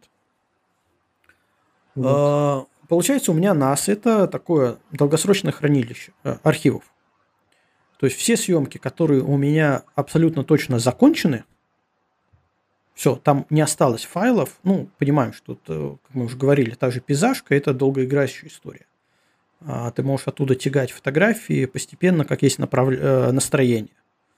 Ты разобрал, у тебя лежит, лежат исходники, но они требуют обработки. Вот есть настроение, полез туда, обработал. Нет настроения, лежит, ждет своего часа. А как только съемка полностью обработана, она мне отправляется на нас хранение. А тут есть определенные преимущества именно NASA, то, что он подключается к сети, э, к сети, имеется в виду LAN, в LAN, интернет, и ты получаешь доступ к этому архиву из любой точки мира. Опять же, вроде бы тебе кто-то попросил какую-нибудь достать старую фотографию, ты туда заходишь, заходишь в соответствующий год, каталог, output, находишь фотографию и либо на нее ссылку генеришь, либо ее все скачиваешь и отсылаешь кому нужно. То есть есть свои плюсы. У DAS, который подключается к компьютеру, от компьютера отсоединил все. Снаружи ты доступ к этому архиву, к этим фотографиям уже не получишь. Либо у тебя должен стоять какой-то компьютер дома еще дополнительный, который будет молотеть 24 на 7. А, ты к нему подключаешь DAS и настраиваешь э, доступ через интернет уже непосредственно к компьютеру. Такие варианты. Это уже такой, ну, для технарей. Ну, по усложнению начинаем, начинается. А, так вот, возвращаясь к, к моей системе хранения. У меня есть, э, значит, все съемки, которые я обрабатываю прямо сейчас, они у меня непосредственно на компьютере. Все съемки, к которым я возвращаюсь в обработке, они у меня на внешнем жестком диске. А, в данный момент это 4 терабайта. Все съемки, которые закончены, они у меня на NAS. А плюс к этому я храню в облаке определенное количество фотографий. Последние несколько лет, э, ну как, э, даже у меня так получилось, чем чаще меня стали спрашивать про какие-то фотографии, э, прислать, купить, показать, что-то еще, тем чаще я стал задумываться, что мне нужен оперативный доступ к этим фотографиям. И сейчас у меня в облаке есть два раздельных хранилища. На Гугле у меня хранятся полноразмерные JPEG, фотографии, которые, во всяком случае, для меня имеют художественную ценность. То есть это пейзаж, это портрет, это дневные ночные фотографии, те, которые потенциально могут либо купить, либо потенциально могут э, использовать в каких-то статьях, попросить для использования в каких-то статьях, для рекламы, для еще чего-то. Э, опять же, на печать отправить. Э, полноразмерные JPEG у меня хранятся в Google, в Google Drive. А плюс к этому в Dropbox у меня хранятся уменьшенные копии фотографий с моим логотипом. А, как раз для другой ситуации. Запустить контент – а, кому-то показать, выложить на сайт, закинуть в Инстаграм, потому что я делаю много фотографий, но не все их показываю. Потому, мне кажется, ну, не знаю. Вот сегодня нравится, утром встал, нет, что-то я не хочу ее постить, э, как самостоятельный делать пост, описание, текст. Недостойна она этого. Не такая уж она и хорошая, как мне вчера казалось. А, поэтому у меня все фотографии, такие еще уменьшенные копии, они хранятся в Dropbox дополнительно. И там, и там у меня купленное пространство. В Гугле у меня, по-моему, 2 терабайта. В Dropbox, по-моему, тоже 2 терабайта. Э, объем, естественно, они еще не заполнены, потому что и там, и там JPEG, а в Dropbox еще и уменьшенные JPEG, ко всему прочему, лежат. А, и, в принципе, на раздельном хранилище... А, ну и все это у меня синхронизируется автоматически. Мне достаточно просто кинуть фотографии в папку, и они у меня раскидываются, какие идут на Google, какие идут на Dropbox, и после закачки просто удаляются из временной папки. Вот. То есть, получается, я делаю съемку, допустим, съемка в процессе, она либо на компьютере, либо на, на внешнем жестком, жестком диске. Я делаю съемку, получаю результат этой съемки. Как я уже говорил, равка, понятно, лежит. Это у меня PSB со слоями, это полноразмерный JPEG и уменьшенная копия JPEG. Вот полноразмерный JPEG улетает в Google Drive, уменьшенная копия улетает в Dropbox. И там, и там они хранятся в облаке. Если мне кто-то вдруг в неожиданный момент, когда я не за компьютером, а, просит фотографию, я всегда имею к ним доступ. А, правда, я столкнулся с ситуацией, что у меня э, все уменьшенные копии, на них находится мой логотип на всех фотографиях. С одной стороны, были плюсы в том, что очень легко доказывается авторство, кто у кого чего украл. С другой стороны, различные ресурсы, ресурсы, конкурсы просят без логотипа фотографии для того, чтобы разместить и подписать нормально. Вот я такие не храню.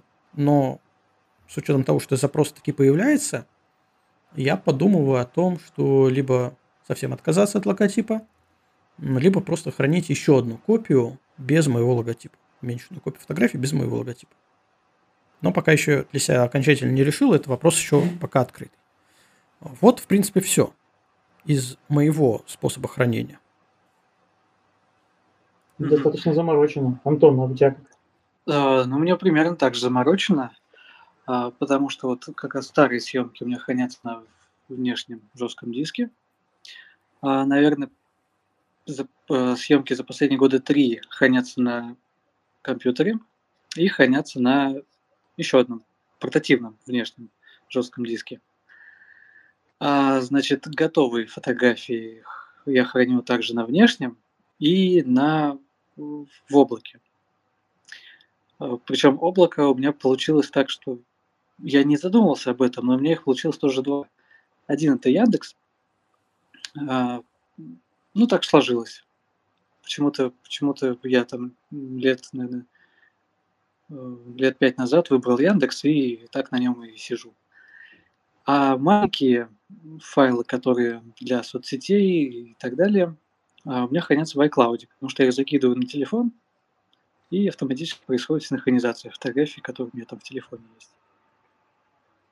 Вот, собственно, вот так организована моя система хранения. Да. Руслан, а, в общем, да, давай приходим к тому, что мы все, да, мы все храним а, свои фотографии э, в облаках. Хоть какие-то а, самые какие-то лучшие. части да, в облаках, да, да. какую-то часть фотографии, да, которую мы используем, чаще всего все-таки выкидываем в облако. А у меня все намного проще на данный момент. Это жестких дисков внешних по 4 терабайта, э, которые подключаю один, ну, это один диск под фотографии, второй для бэкапа. А, плюс э, все рабочие фотографии у меня лежат на харде на ноутбуке, который у меня там 4, у меня нет 2 терабайта на ноутбуке, этого мне хватает для того, чтобы работать с теми фотографиями, которые нужны в данный момент. Вот, все остальное вот сливаю туда. И, соответственно, да, также у меня на Google Drive лежат э, JPEG тех фотографий, которые мне необходимо использовать в той или иной мере. Вот, и этот вопрос у меня тоже резко очень стал с тем, как э, хранить фотографии в последнее время, потому что эти два 4-терабайтных диска у меня давно-давно забиты и я уже как-то там что-то удаляю, где-то как-то пытаюсь уместить все это на эти диски, но не получается в последнее время. И вот прихожу к тому, что либо это надо все-таки брать какой-то NAS, где все хранить с RAID-массивом, естественно, а, или найти какое-нибудь облако. Но с облаками сейчас вопрос обстоит сложно, потому что все-таки скорости не те, а, пока еще. И вот задался таким вопросом, сделал маленькую подборочку по стоимости облаков. Давай. Вот, не знаю, Костя, сколько стоит твоя система, скажи мне, э, хранения у нас? Вот сколько там терабайт ну, слушай, на данный момент? Э, сама коробка стоит, э, ну, такой среднего уровня, домашняя, стоит порядка 30 тысяч рублей. Так, 30 тысяч рублей это что в евро? Ну, не знаю, переводи. Около 350 евро. 350 евро. Плюс э, харды. Это какие-нибудь да. подходящие харды для хранения, то есть там типа Redec э, Western Digital. Что-то типа ну, того, да? VD Red, Red Pro, да, это они для нас. Да, они, красных. сколько они еще стоят у тебя, кроме этой коробки? О... Наверное, под 1000 евро у тебя получается где-то, я думаю. Ну, этого всего. Наверное. Сейчас я быстренько загуглю, сколько вот хотя бы трех терабайтный стоит, который у меня сейчас стоит. VD, угу. Red, 3 TB. Я думаю, они тысяч по 15, наверное, за штуку. Нет, нет. Сейчас они уже не по 15. Подешевле? Сейчас по... Да, дешевле. Так, ТБ, терабайта. А... 7 тысяч, 7700, 7300. Ну, 8 тысяч да, можно это... округлить. Ну, в общем, плюс, плюс еще 30 тысяч на, на харды. Итого 700 евро получается. 700 евро, да, получается? Так, вот э, давай сейчас по... Я сейчас скину быстренько в чат сравнительную таблицу. В JPEG пока, потом мы все это можем скинуть в Excel, чтобы можно было сами посмотреть. Там у меня и ссылки, и, и все лежит. Так, а вот э, сравнительный JPEG всех. Так, не буду сжимать изображение. А, всех тех, кто... Я рассматривал а, самые популярные. Amazon я не брал в расчет, потому что как-то с ним не сталкивался, и здесь, в всяком случае, он не популярен. Это облако Mail.ru, Google Drive, Яндекс.Диск, iCloud и Dropbox. Mm-hmm. И я проверил по тарифам, какие существуют на данный момент у каждой опять же, сделаем такую ремарку, что все эти выводы я делал по результатам того, что мне выдавала система, каждая из этих систем, на болгарский рынок. То есть, uh-huh. возможно, на других рынках будут другие тарифы. А, вот, например, что меня удивило, у Google Drive а, предлагается всего три тарифа, кроме бесплатного. То есть, что очень странно. То есть, максимальная, э, максимальный, объем хранилища может быть 2 терабайта ну, как-то так. Я думаю, есть какие-то тарифы, а, возможно, они как идут enterprise уже для компаний, э, которые нужно запрашивать отдельно. Но вот в открытом доступе для юзеров, для таких пользователей, другого ничего не нашлось. И вот по всему этому чарту больше всего лидирует э, до, а, вплоть до 25 гигабайт, э, терабайт а, Яндекс Диск. Он будет очень хороший результат по стоимости. А, но Dropbox сейчас предлагает э, интересную услугу. Э, мы не будем обсуждать скорости. То есть не знаю, где у них сервера, есть у них сервера в России или нет, либо они э, сервера у них где-нибудь в Европе, что будет проблема, возможно, по скоростям для использования в России. А, но свыше 25 терабайт Dropbox содержит, так как у них есть тариф 15 евро в месяц, по которому ты можешь использовать неограниченное количество пространства в облаке без каких-то ремарок, без... Я не нашел какой-то информации, чтобы там была какая-то сноска, типа э, максимально, да, 100 терабайт, скажем. Нет, такого нет.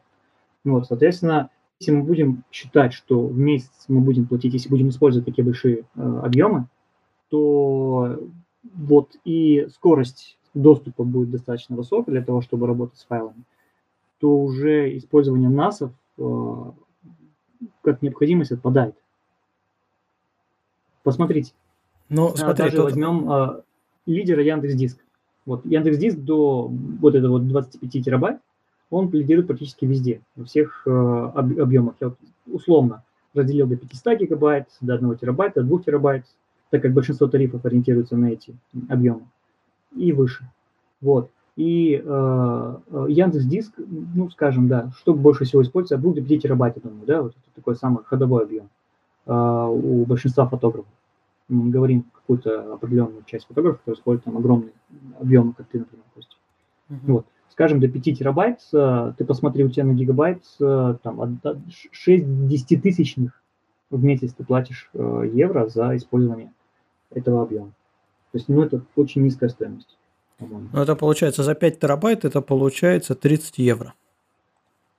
Так, за 5 терабайт в месяц, ты имеешь в виду? Mm, 3 ну, евро. Почему 3, 3 евро? Не, не 30. Не 3 евро получается. 5 терабайт стоит 3 евро. 5 терабайт, 1000... 5120. 5120 гигабайт, да. Да, на 0, сколько там нулей? А, там 3 нуля, да? Да, видишь, да, одна десятитысячная получается. То есть это 3 евро в месяц. Блин, это вообще смешно. А, ну, Но вопрос, опять же, встает о скорости доступа и о надежности.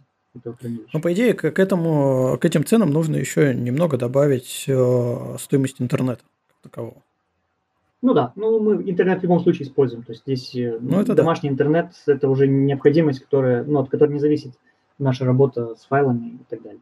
Вот, поэтому цены очень удивляют. Я думаю, что мы все стремимся в это все облачное беспроводное будущее. Рано или ну, поздно. Ну, грубо говоря, если 3, 3 евро в месяц, это 93 евро. Ой, 3 евро в месяц, в месяц, да, получается? Это 72 евро, да, получается в год? Да, это меньше, 36 евро. 36 евро О, да, в год. Подожди-ка. Да, 36, вот, вообще. Правильно. 36 евро, да.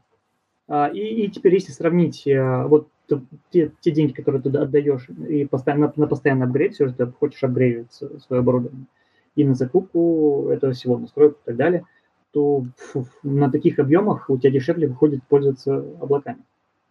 А ну, получается, Реально. тут э, я перевел 3, 3100 в год рублей. Э, ну, вообще ни о чем. Mm-hmm. А, да, но надо понимать, что, допустим, на локальном хранилище, на нас, ты можешь хранить, кроме фотографий, еще хранить и другие вещи.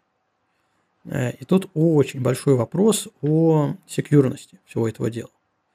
А, сканы документов, какие-то личные э, информации, какие-то личные фотографии, не знаю – обнаженка твоя личная. Слушай, э, Костя, если у тебя есть обнаженки на 15 терабайт, то я думаю, тут вопрос вообще не стоит. Филиал порнохаба, да, скачанный. Тогда, да. тогда вопрос денег не стоит. Да. Но нет, просто, ну, вопрос, ну, возьмем там, что, честно подходить, честно говорим, а, среднестатистического человека, а, ломаный софт, Э, в архивах лежит, для того, чтобы его не искать. Э, фильмы, которые ты скачиваешь. Плюс э, NASA в том, что ты туда закинул кучу-кучу фильмов, там же есть торрент-клиент, который сам тянет. Ты только ссылочку кинул, он сам тянет фильмы. У тебя дома телевизор, эти фильмы подхватывает, ты смотришь. То есть здесь такая инфраструктура намного более, более удобная. Если хочешь, чтобы это все было all-in-one, это да. А если тебе этого в этом нет необходимости, то что я сделал? Я поставил отдельное хранилище для фильмов, а, в котором всего лишь 500 гигов сейчас у меня. Я просто взял попавшийся первый хард, который мне валялся, воткнул туда и все. То есть можно добавить еще один также на 500 гигов, и у тебя будет бесконечное хранилище для фильмов. Фильмы тебе хранить не надо постоянно. Ты посмотрел, удалил, посмотрел, удалил. Да, сейчас а, благодаря этим 4К там, один фильм весит 80 гигов тебе, ну ты можешь спокойно там 8 фильмов закачать, не знаю, от 50 до 80 гигов, тебя лежат, вот ты посмотрел эти 8 фильмов, удалил, все, до свидания. А для хранения всей важной информации документации тебе достаточно будет 2 терабайт, как на внешнем диске. То есть, это все распределить, то ты можешь очень хорошо оптимизировать свои расходы на все это. Да. А, есть еще другой нюанс, э, касается, например, того же Гугла и фотографий. Как известно, Google э, обучает свою нейронную сеть на пользовательских фотографиях. iCloud тоже. А, у iCloud немного другая история, разный принцип. А, iCloud, Apple как таковой вообще не реализует модель продажи персональных данных в качестве рекламы. А Google получает э, очень большую долю доходов именно от э, рекламы и от использования персональных данных. А поэтому, анализируя, обучая свою нейронку на фотографиях пользователей, а Google э, дополняет свою базу данных о человеке, теневой профиль строит, так называемый. Ну вот, в iCloud немного по-другому. Apple, кстати, пошли, по-моему, более честным путем в, в этом. Во всяком случае, как они, проверить проблематично, но как они говорят. У тебя на телефоне крутится маленькая нейронка, которую они вот в последней модели все вшили, начиная с, э, не помню, с какого процессора, там нейронка находится непосредственно на проце. Маленькая нейронка, которая анализирует твои фото, как раз делает тебе подборку по лицам, там еще что-то, какие-то объекты в кадре ищет, и она отправляет в э, Apple информацию не о том, что она находит, а о своем обучении. То есть это такая не, пер, перф, не персонализированная абсолютная информация. Вот. А Google напрямую изучает твои фотографии. Гад какой. Да, поэтому... Ну, я слышал еще, что э, Apple э, ищет фотографии, запрещенные фотографии. Э, ну, смотри, как, как, как, корректно ли будет об этом говорить здесь? Я, просто, я думаю, что не, не буду я об, об этом говорить, но которые, за которые могут, да, это, которые, за которые могут привлечь к определенной ответственности некоторых лиц. Вот но это, опять же, зависит от законодательства страны, наверное? То есть, да нет, то есть, везде. Ага. Они, они, они сейчас всем это, всем это вменили. А, да, понимаю, да, о чем ты говоришь. Ну и слава богу, так пускай оно и будет. Нет, это правильно я считаю. Я, я поэтому Конечно. не против. Пусть, пусть смотрят. Ну вот э, тут нюанс такой, что готов ли ты платить за сервис, э, который на тебе еще наживается, ну, к примеру. Это, знаешь, э, сейчас очень популярный вопрос такой же с вакцинами. А эти вот эти все, они зарабатывают на нас. То, что ну, в принципе, да, все. Далее. Ну, по идее, ты ну, купил, ну, а ну как бы купил, они еще дополнительно зарабатывают. Ну, тоже вариант. Почему нет? Да, облачное хранилище у нас становится дешевле, и кроме как проблем с интернетом и очень редких, но возможных проблем все потерять, а, тут как бы не предвидится. А плюсы есть определенные в том, что ты очень легко можешь получать доступ ко всему этому из любой точки. Главное, чтобы у тебя был интернет. А минусы, ну, наверное, секьюрность. Да, если люди помешаны на теории заговоров, либо чем-то еще таком, конечно, лучше им облаками вообще, в принципе, не пользоваться. Выходить на старые кнопочные телефоны. Но, надеюсь, мы не из таких людей.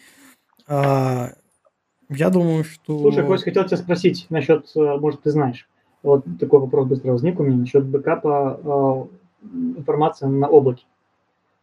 То есть, я думаю, что есть такой сервис, по бэкапу какому-то там, какой-то период времени твоей информации, чтобы она хранилась еще дополнительно где-то там в облаке. А, с чем я встречался, используя облако как эм, сервис для компаний. Для нашего сервиса работали над одним IT-проектом э, и использовали сервер Amazon. То есть они, кроме э, того, что хранили нашу информацию, они делали бэкап. То есть это, не знаю, как любого сайта, возможно, провайдеры делают, э, хостеры делают бэкап. То есть, думаю, то же самое должно быть и на этих облачных сервисах чтобы уже как раз-таки минимизировать полностью отказоустойчивость, э, вернее, неустойчивость по отказам и по пропаже фотографий. Да, ну см- смотри, во-первых, ты можешь э, при наличии определенных знаний либо с помощью кого-нибудь сделать это самостоятельно. Никто не мешает тебе а, делать бэкап э, твоих фотографий, завернутых в архив и запароленных, к примеру и уже, а слитых, и, и уже слитых в облако. Ну, например, в облако. Но есть другой вариант. Вчера мы считали в чате, я сейчас быстренько от, отлистаю э, на этот момент, потому что я подсчитывал э, как раз хранение Amazon.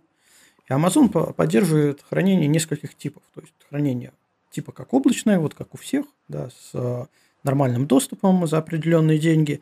И у них есть еще глубокое хранение. Глубокое хранение подразумевает, что у тебя куда-то далеко заливается этот архив, и лучше его не трогать. Это хранение стоит дешево, что-то там 3 цента, что ли, за гиг. Сейчас я найду. Я вчера просто не поленился. Вот. А, S3 Glycer. Deep архив называется. Вот у них. А, ну какие там 3 цента? Там 0,3099. USD. А как часто делаются эти бэкапы? За гигабайт. Как настроишь? Я сейчас расскажу. Там есть подводные камни, есть интересная тема, но есть подводные камни.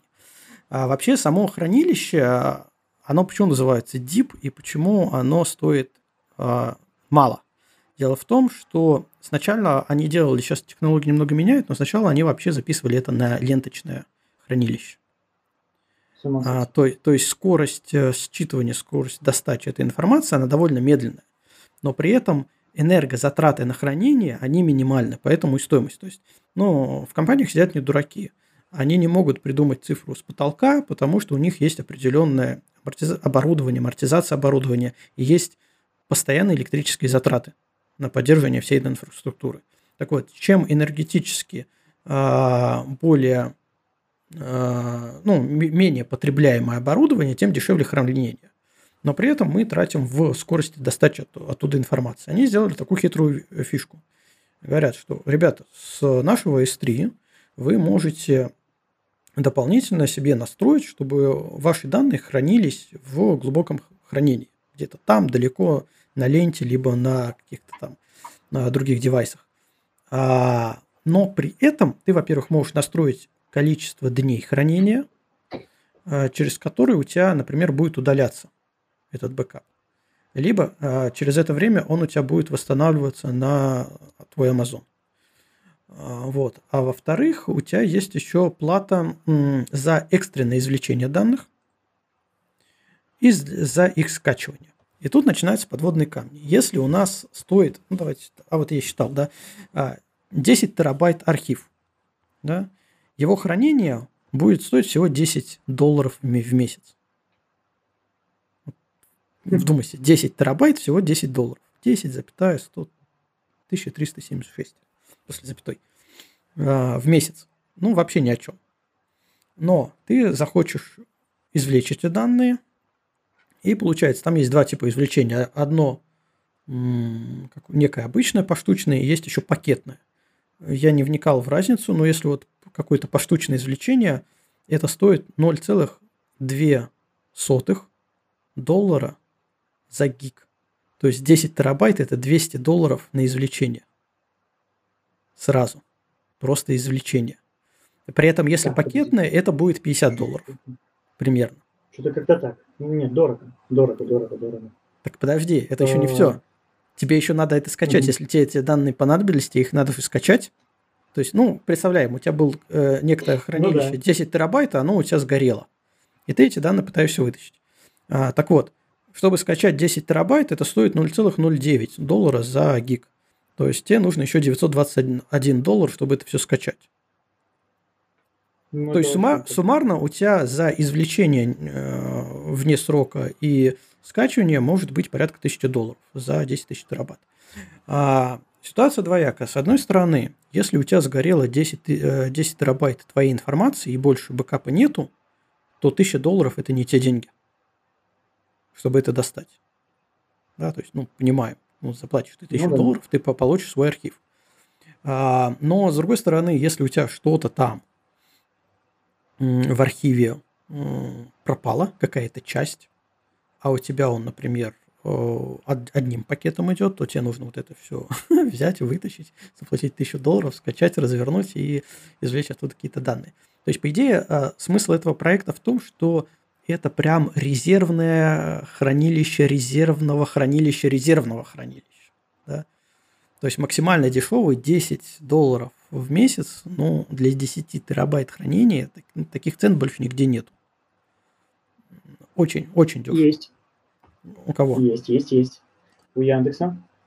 Яндексе дается 5 евро в месяц за 10 терабайт. Когда на данный момент. 5 евро в месяц за 10 терабайт? Так, mm-hmm. надо евро в доллары перевести. Ну, 4,82 евро. Вот я скинул э, табличку, ты можешь прямо туда зайти и вот там все посмотреть в чате. Э, кинул. Специалистку. А, ну, в принципе, да, там почти, евро. почти 5,64 ну, евро. Да, да, там 4,82, скажем, там будет 5 э, с копейками. Ну, вот, пожалуйста. И, и если возможно настроить хранение на разных серверах, в разных, э, как называется, медиацентрах, то почему бы нет? Вот тебе, пожалуйста, и бэкап. Э, два таких сервиса, 10 евро. Один используешь, другой как бэкап. На ну, случай, если один дата Тогда получается, что Amazon тоже пролетает со своей, проигрывает ну, Яндексу. Да, это так себе. своей. Да, при этом ты получаешь нормальную скорость скачивания. Но а, да, ну получается так. Интересно, да. интересная тема. Я не смотрел вот Яндекса огромные объемы. А, тут, кстати, есть еще одно преимущество Яндекса, что он, в принципе, за свои различные подписки, как инфраструктуры, как таковой, а, дают тебе место какой-то. Ну, у них были и акции различные, были э, и скидки. Вот за Яндекс Плюс, ну, к примеру, там за Яндекс Плюс что-то дается, потом тебе дается за э, купишь колонку, например, эту Яндекс станцию, тебе тоже еще место отсыпят, еще что-то. И вот так, в принципе, можно еще и халявного места насобирать, на самом деле. Да, вроде как 25 гигов они давали, помню. Не помню за что, правда. Дима пишет, Яндекс к этому дает еще бесплатный аудит твоих файлов товарищам майорам. Но опять же, это вопрос о паранойи, а насколько ты всего этого боишься и что собираешься хранить. Да, нужен товарищ майор это. Да, получается, что опять же, возвращаясь к различным документам, сканы документов, ну, например, у меня лично э, есть сканы всех документов практически, но они хранятся у меня локально на NAS. И они меня выручали очень много раз, когда ты куда-то приходишь, и вдруг какой-то документ mm-hmm. тебе нужен. Не знаю, там, хоть э, свидетельство о рождении ребенка вдруг неожиданно надо где-то показать, либо там э, о свадьбе, просто идешь на нас, открываешь, вот тебе показываешь документ. Ну, если тебе... А ты один паспорт не используешь для этого? А зачем паспорт? паспорт? Ван-паспорт а, использую, использую, да, да, я понял, что это, я думал, ты про это. Использую, там тоже можно хранить файлы, но у меня там не все сканы. Например, угу. разные справки. А, у меня просто есть папочка, если я сканирую какой-то документ через телефон, у меня улетает в эту папку на НАСе. А, детские справки а, из какой-нибудь больницы, э, там, а, ну, в школу надо. Или наоборот, из школы для получения каких-то там, не знаю, пособий, еще чего-то. Вот все-все-все, их очень много э, копится разных таких документов. Вот они все там. Какие-то, допустим, мой паспорт, свидетельство о рождении, свидетельство загранпаспорта своих детей, у меня в банпаспорте это все есть. Но вот все, все, всех документов иметь там ну, просто невозможно, да и не нужно. Оно есть на NAS, у меня есть доступ к этому, откуда угодно. Но это лежит локально. Я это никуда не выгружаю ни в какое облако. Нет необходимости. Ну, это все от уровня паранойи, мне кажется, все-таки зависит. Насчет э, майоров и все такому прочему. Да, ну, вот да, новая да, подписка, да. я сейчас смотрю, Яндекс 360. 1 терабайт, 82 рубля в месяц, 3 терабайта, 170 рублей в месяц. Ну, интересно, интересно. Ну, Яндекс у меня почему-то как-то не прижился в моей структуре хранения. Хотя у меня, я, я даже не знаю, какой у меня там есть объем, если честно. Но я ничего не покупал. То есть тот объем, у меня есть там объем тот, который я получал за Яндекс Плюс, за какие-то там подписки, не связанный с хранением. Ну да, если ты с плюса уходишь, у тебя уменьшается объем данных, естественно. Да, они в этом плане молодцы, что делают некую инфраструктуру. По плюсу у тебя есть там скидки на такси, а, бесплатные доставки из Яндекс Маркета, ну и куча всего. Да там все, и музыка, и фильмы, и что хочешь. В плюсе там не очень сильно заморочились. Добавили все практически, что у них есть в их инфраструктуре, везде какие-то плюшки. Я сейчас пытаюсь зайти на Яндекс.Диск, просто чтобы посмотреть, сколько у меня там. Ну, у меня 50, сейчас? 52 гигабайта у меня места. У меня немного на Яндекс. 52, и я их не покупал, мне просто вот накидали. Ну, ты сейчас сидишь, скорее всего, в плюсе, и, может быть, у тебя еще есть колонка из-за этого. Да, да, у меня плюс колонка. Да, да, да. да.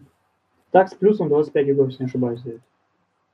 По а, мне, мне, кстати, Яндекс подарил 200 гигабайт за их приложение, которое плохо работало. А Главное, что потом оставили? не отняли.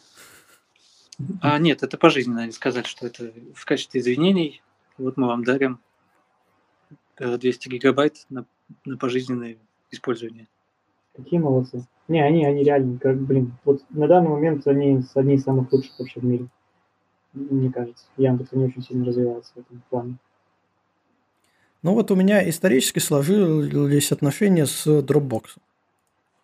Они такие, одни из первых, кто пошел в массы, не для корпоративного клиента, кто давал и большие объемы нормальные, и они делали э, интересные приложения дополнительные, типа сканер документов, который, когда еще на телефонах не было, э, сканера как такового, ты вот через телефон пользовался их сканерами. Они, они даже выпускали какой-то сканер для офиса, который сразу в Dropbox сохранял. В общем, были интересные штучки. Да, да, да. Да, и принципе, у меня с Dropbox плюс-минус все хорошо сложилось. А, Яндекс Но по целом они аутсайдеры. Ну, они, не... если ты не, не покупаешь Unlimited э, вариант хранения, то практически везде они пролетают. Ну вот, может, э, теперь, глядя на твою табличку, может, я теперь подумаю, сменю пару да. Э, облаков на другие. А, ну, слушай, ситуация меняется. Меня пока... Яндекс еще чем хорош для нас, для российского пользователя как такового, а в больших скоростях по скачиванию. То есть, наверное... Тут, в России находится. Да, наверное, у Яндекса максимальные будут скорости здесь, в России.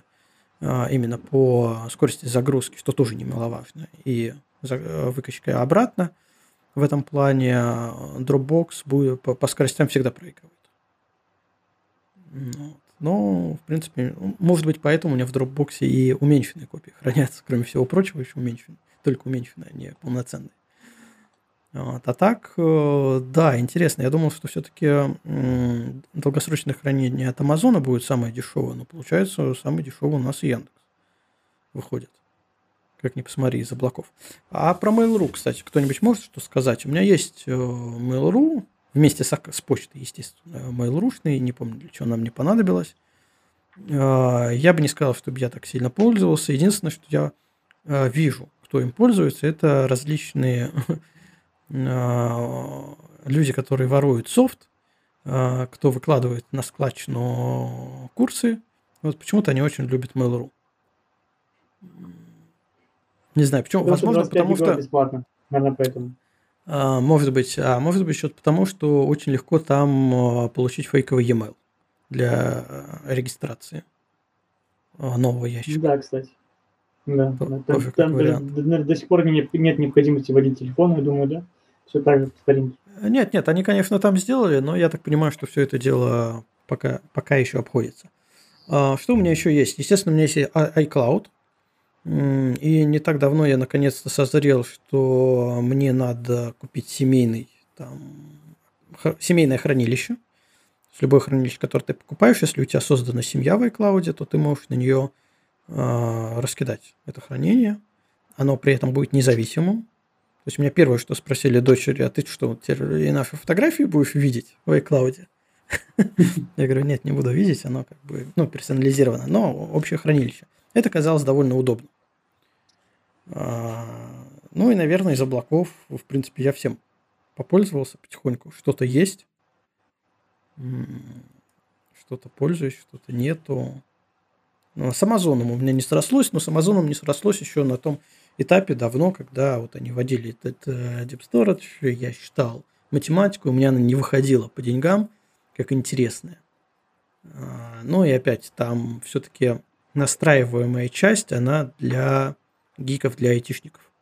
То есть тебе надо очень захотеть и обладать соответствующими знаниями, а, чтобы все настроить хорошо.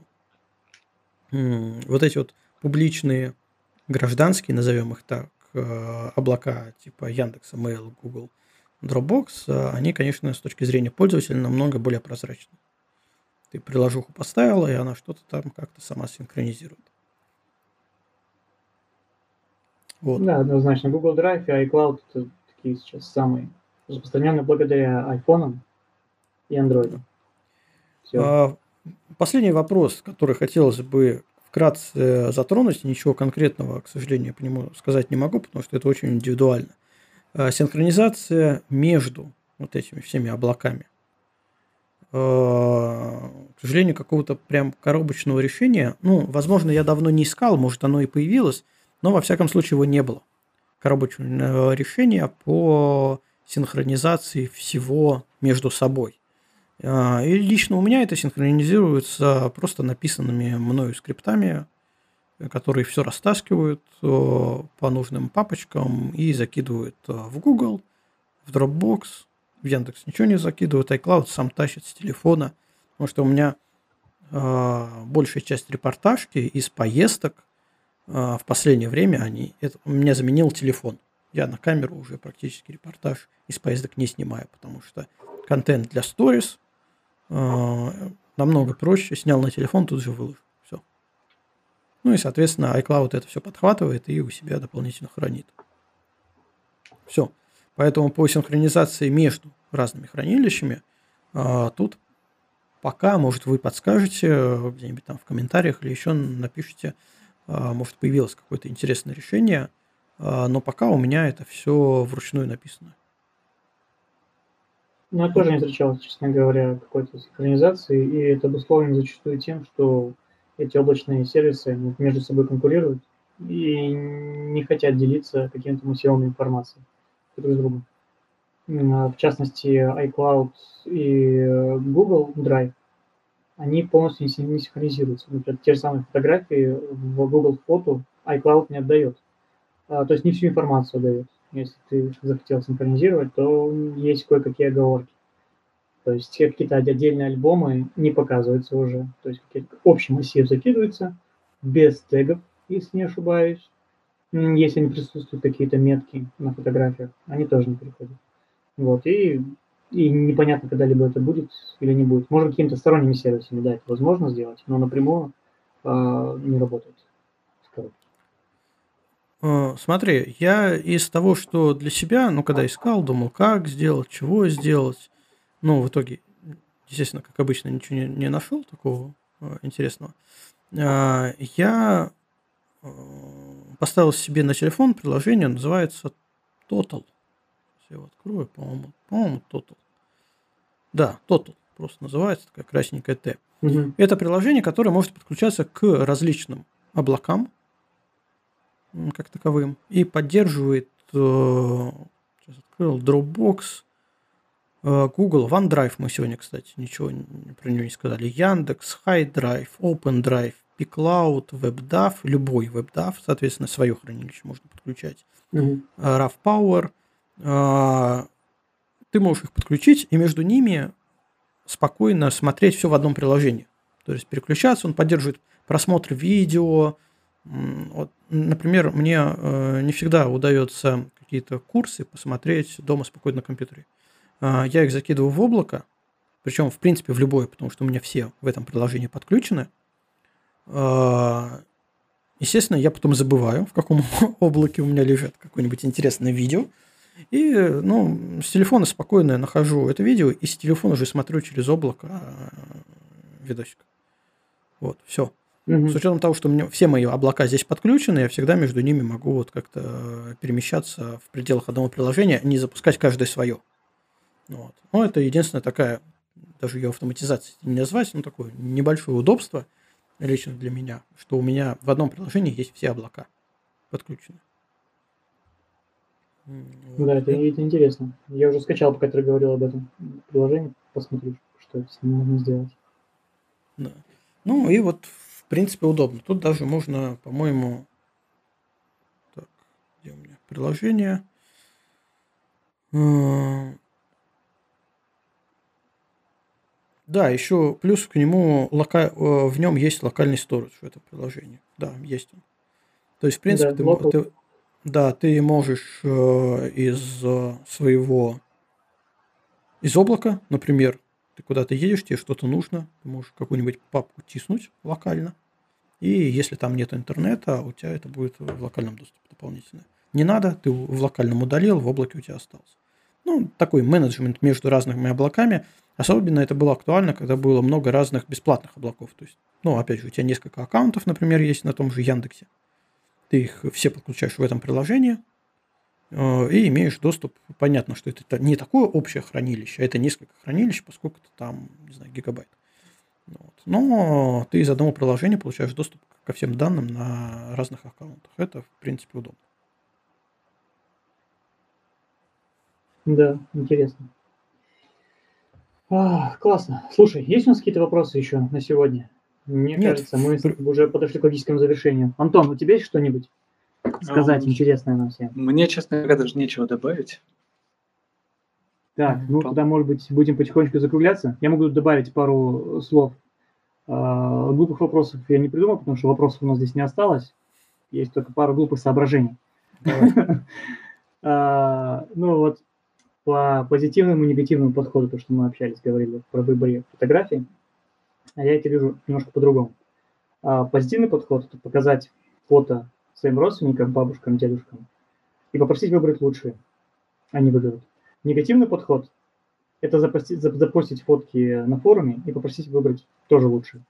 И вот как раз таки наложить результаты на график, и в местах интерференции с наименьшей амплитудой мы найдем искомые фото, которые мы можем использовать. Так что форумы это, это не всегда зло. Если вы их не любите, то вы просто не знаете, как ими пользоваться. Им надо пользоваться именно вот так. Да, дальше. А у меня есть такой лайфхак, э, появился по получению неограниченного бесплатного места э, в облаке. Если заняться съемкой режимных объектов, то все ваши резервные копии будут храниться на самых надежных серверах, которые зарекомендовали себя годами от тех провайдеров, которые никогда не ломаются. Это ФСБ, МВД и другие, которые неизвестны широкой общественности. Это к тому же, что я писал Дим. И мы обсуждали с Антоном. Ну и под конец. Каждый поймет меру своей испорченности. Один нас не рейд даст. Все. У меня все. Супер. Да, нормально. Хорошее завершение, веселое. Вот тебе еще, правда, тут тебе говорят, что э, медианный выбор даст медианное фото. К тому, что усреднять фотографии, которые понравятся родственникам, фотографии, которые понравятся э, неким фрумчанам, в итоге даст средний результат, который не будет претендовать э, ни на так то, ни нет, на все. наоборот. Видишь, здесь, здесь не усреднение. Мы говорим, о, наоборот, наименьшей интерференции наименьшей а, амплитуде. Да, то есть, на наименьшей то есть мы говорим форумчанам, что выбрали самое лучшее, а, но они должны, обычно форумчане, мы говорим про те самые форумы, а, не наш уютный чатик, где мы все общаемся, очень мило и по-доброму, а те самые форумы, где холивары отрубают головы и закапывают фотографии глубоко в не самую лицеприятную массу. Но там в любом случае выберут самые плохие фотографии. И вот как раз-таки, если наложить и увидеть, где самые плохие фотографии покажут э, из, из форумовских, и самые лучшие покажут э, то, что покажут твои родственники, вот это самая большая амплитуда, э, разница в амплитуде, это и будет та фотография, которую необходимо выбрать. Потому что ты уже знаешь, какие самые плохие, какие самые лучшие. А можно просто закинуть фотографии в чат, попросить критики в наш и получить адекватную критику. Да, замечательно. Вот это хорошее решение. Да. Все, давайте на сегодня тогда заканчивать. Я думаю, сейчас мы уйдем в какие-нибудь дебри, обсуждения, никому не нужные, никому не интересные. Я думаю, надеюсь, что основные аспекты по отбору по хранению, во всяком случае, с нашей точки зрения, мы обсудили.